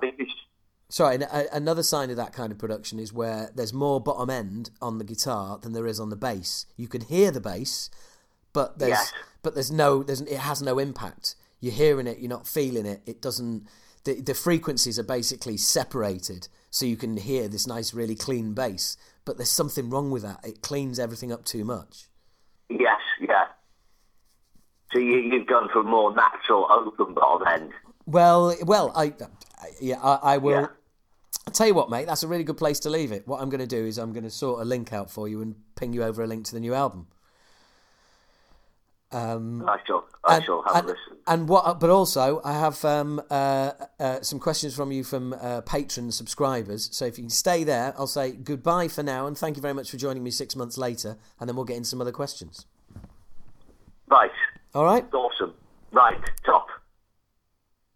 And there you go. That is my chat with my wonderful friend, Mr. Ed Box. Truly an informed voice in metal. Um, and do do track down Accelerator and uh, Project Assegai and um, and all the and Vendetta as well. Which uh, I mean, there's two or three albums out by um, uh, by Vendetta, which are absolute total classic shredding metal. Not thrash, but if you are more a fan of like you know just good, solid, traditional fucking metal, they will well and truly fill your boots. They will indeed. Now, one thing I have noticed about podcasts is that the last section, right, this section now that you're listening to, yes, this one, right here, right now, in your ears, is where um, people go on and on saying like, "Oh, you know, thanks for listening, and you guys are the best, and all the rest, and all the rest of it." You may, you know, like I do all the time, and um, I just thought, I don't like being like everybody else, do I? So, um, so instead, I wanted to say, um, uh, "Fuck you all." Um, you know, uh, I haven't got as many listeners as uh, as I'd like. Uh, you've all fucked up there. Um, you're a pack of cunts. And, um, you know, whether you listen again or not, I couldn't give a shit. I'm to fucking do this. Um, and, you know, if you like it, you like it. You don't, you don't. In fact, if you don't like it, what the fuck are you doing listening to this bit? Um, but in all seriousness, quite, go on, go on. I, I, can't, I can't be horrible forever. I really can't. I fucking can, but I just choose not to. Um, so, guys, seriously, thank you. Thank you to those of you who listen. Thank you to those of you who sign up at Patreon. Thank you to those who tell people about the podcast, who spread the word. Please do follow me on Twitter. Um, it's at Talking Bollocks, all one word, with a Z on the end instead of an S. Um, Facebook, it's the same same spelling. Uh, Facebook, um, Talking Bollocks. You fucking find it. You know, you'll see the flaming mic. But more importantly, guys, please tell people about the podcast. Please do. I know it's not everyone's cup of tea, but Jesus Christ iTunes reviews, absolutely smoking. I've got to mention that again. Fucking 28 reviews and an average of 4.8 out of 5. You cunts, why is it not 5? Obviously, I'm joking. Um, seriously, that is that is just fucking awesome. So thank you so much. Um, but like I said, please do. You guys are the only resource I've got to spread the word on this. So it's vitally important that you, you get behind me and help us out. And if that means when you're around at somebody's house and you and they've left their phone lying around, or they've left a laptop lying around, or they've left a tablet lying around, and it's open, just pick it up, find the podcast app, open that app, type in Talking Bollocks, and subscribe the fucker. You've done them a favour. And you've done me a favour too. And, you know, if you happen to be at a gig, shout bollocks. And if you hear somebody shout bollocks at a gig, shout bollocks back. And then the other one shouts back, talking bollocks. And we all shout talking bollocks together. And you know, there's bollockers in the house, motherfucker. So, guys, always a pleasure. Never a chore. Really enjoying, um, really enjoying this as always. Um, and by this time next month, when you hear the next podcast, um, yeah, there'll be you'll you'll know all about the new Acid Reign album. You'll know when it's getting released. You will know the album title. You'll know the track listing, and you will also have seen the artwork. Wow! But that is all in the future. And there's a lot of you listening to this who can give a fuck about Acid Reign, so that's absolutely fine. There you go. The next podcast is just going to be along next month for you guys, and you know, completely irrelevant what I'm doing with the band.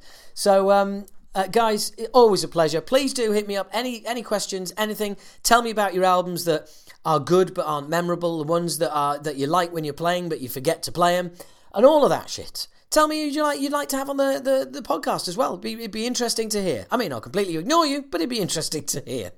I won't. I'll see if I'll see what I can do. I'll see what I can do. Do you remember that when you were a kid? You know, we'll see. It's what your parents always used to say, we'll see, which actually was parent code for no, not a fucking chance. They just hope that you'd forget to ask ever again. Um, yeah, well, that. Although I would imagine that most that there's more there's more parents listening to this than fucking children. That's for sure. Anyway, guys, thank you very much for listening. It's been a pleasure. Catch up with you next month. See ya.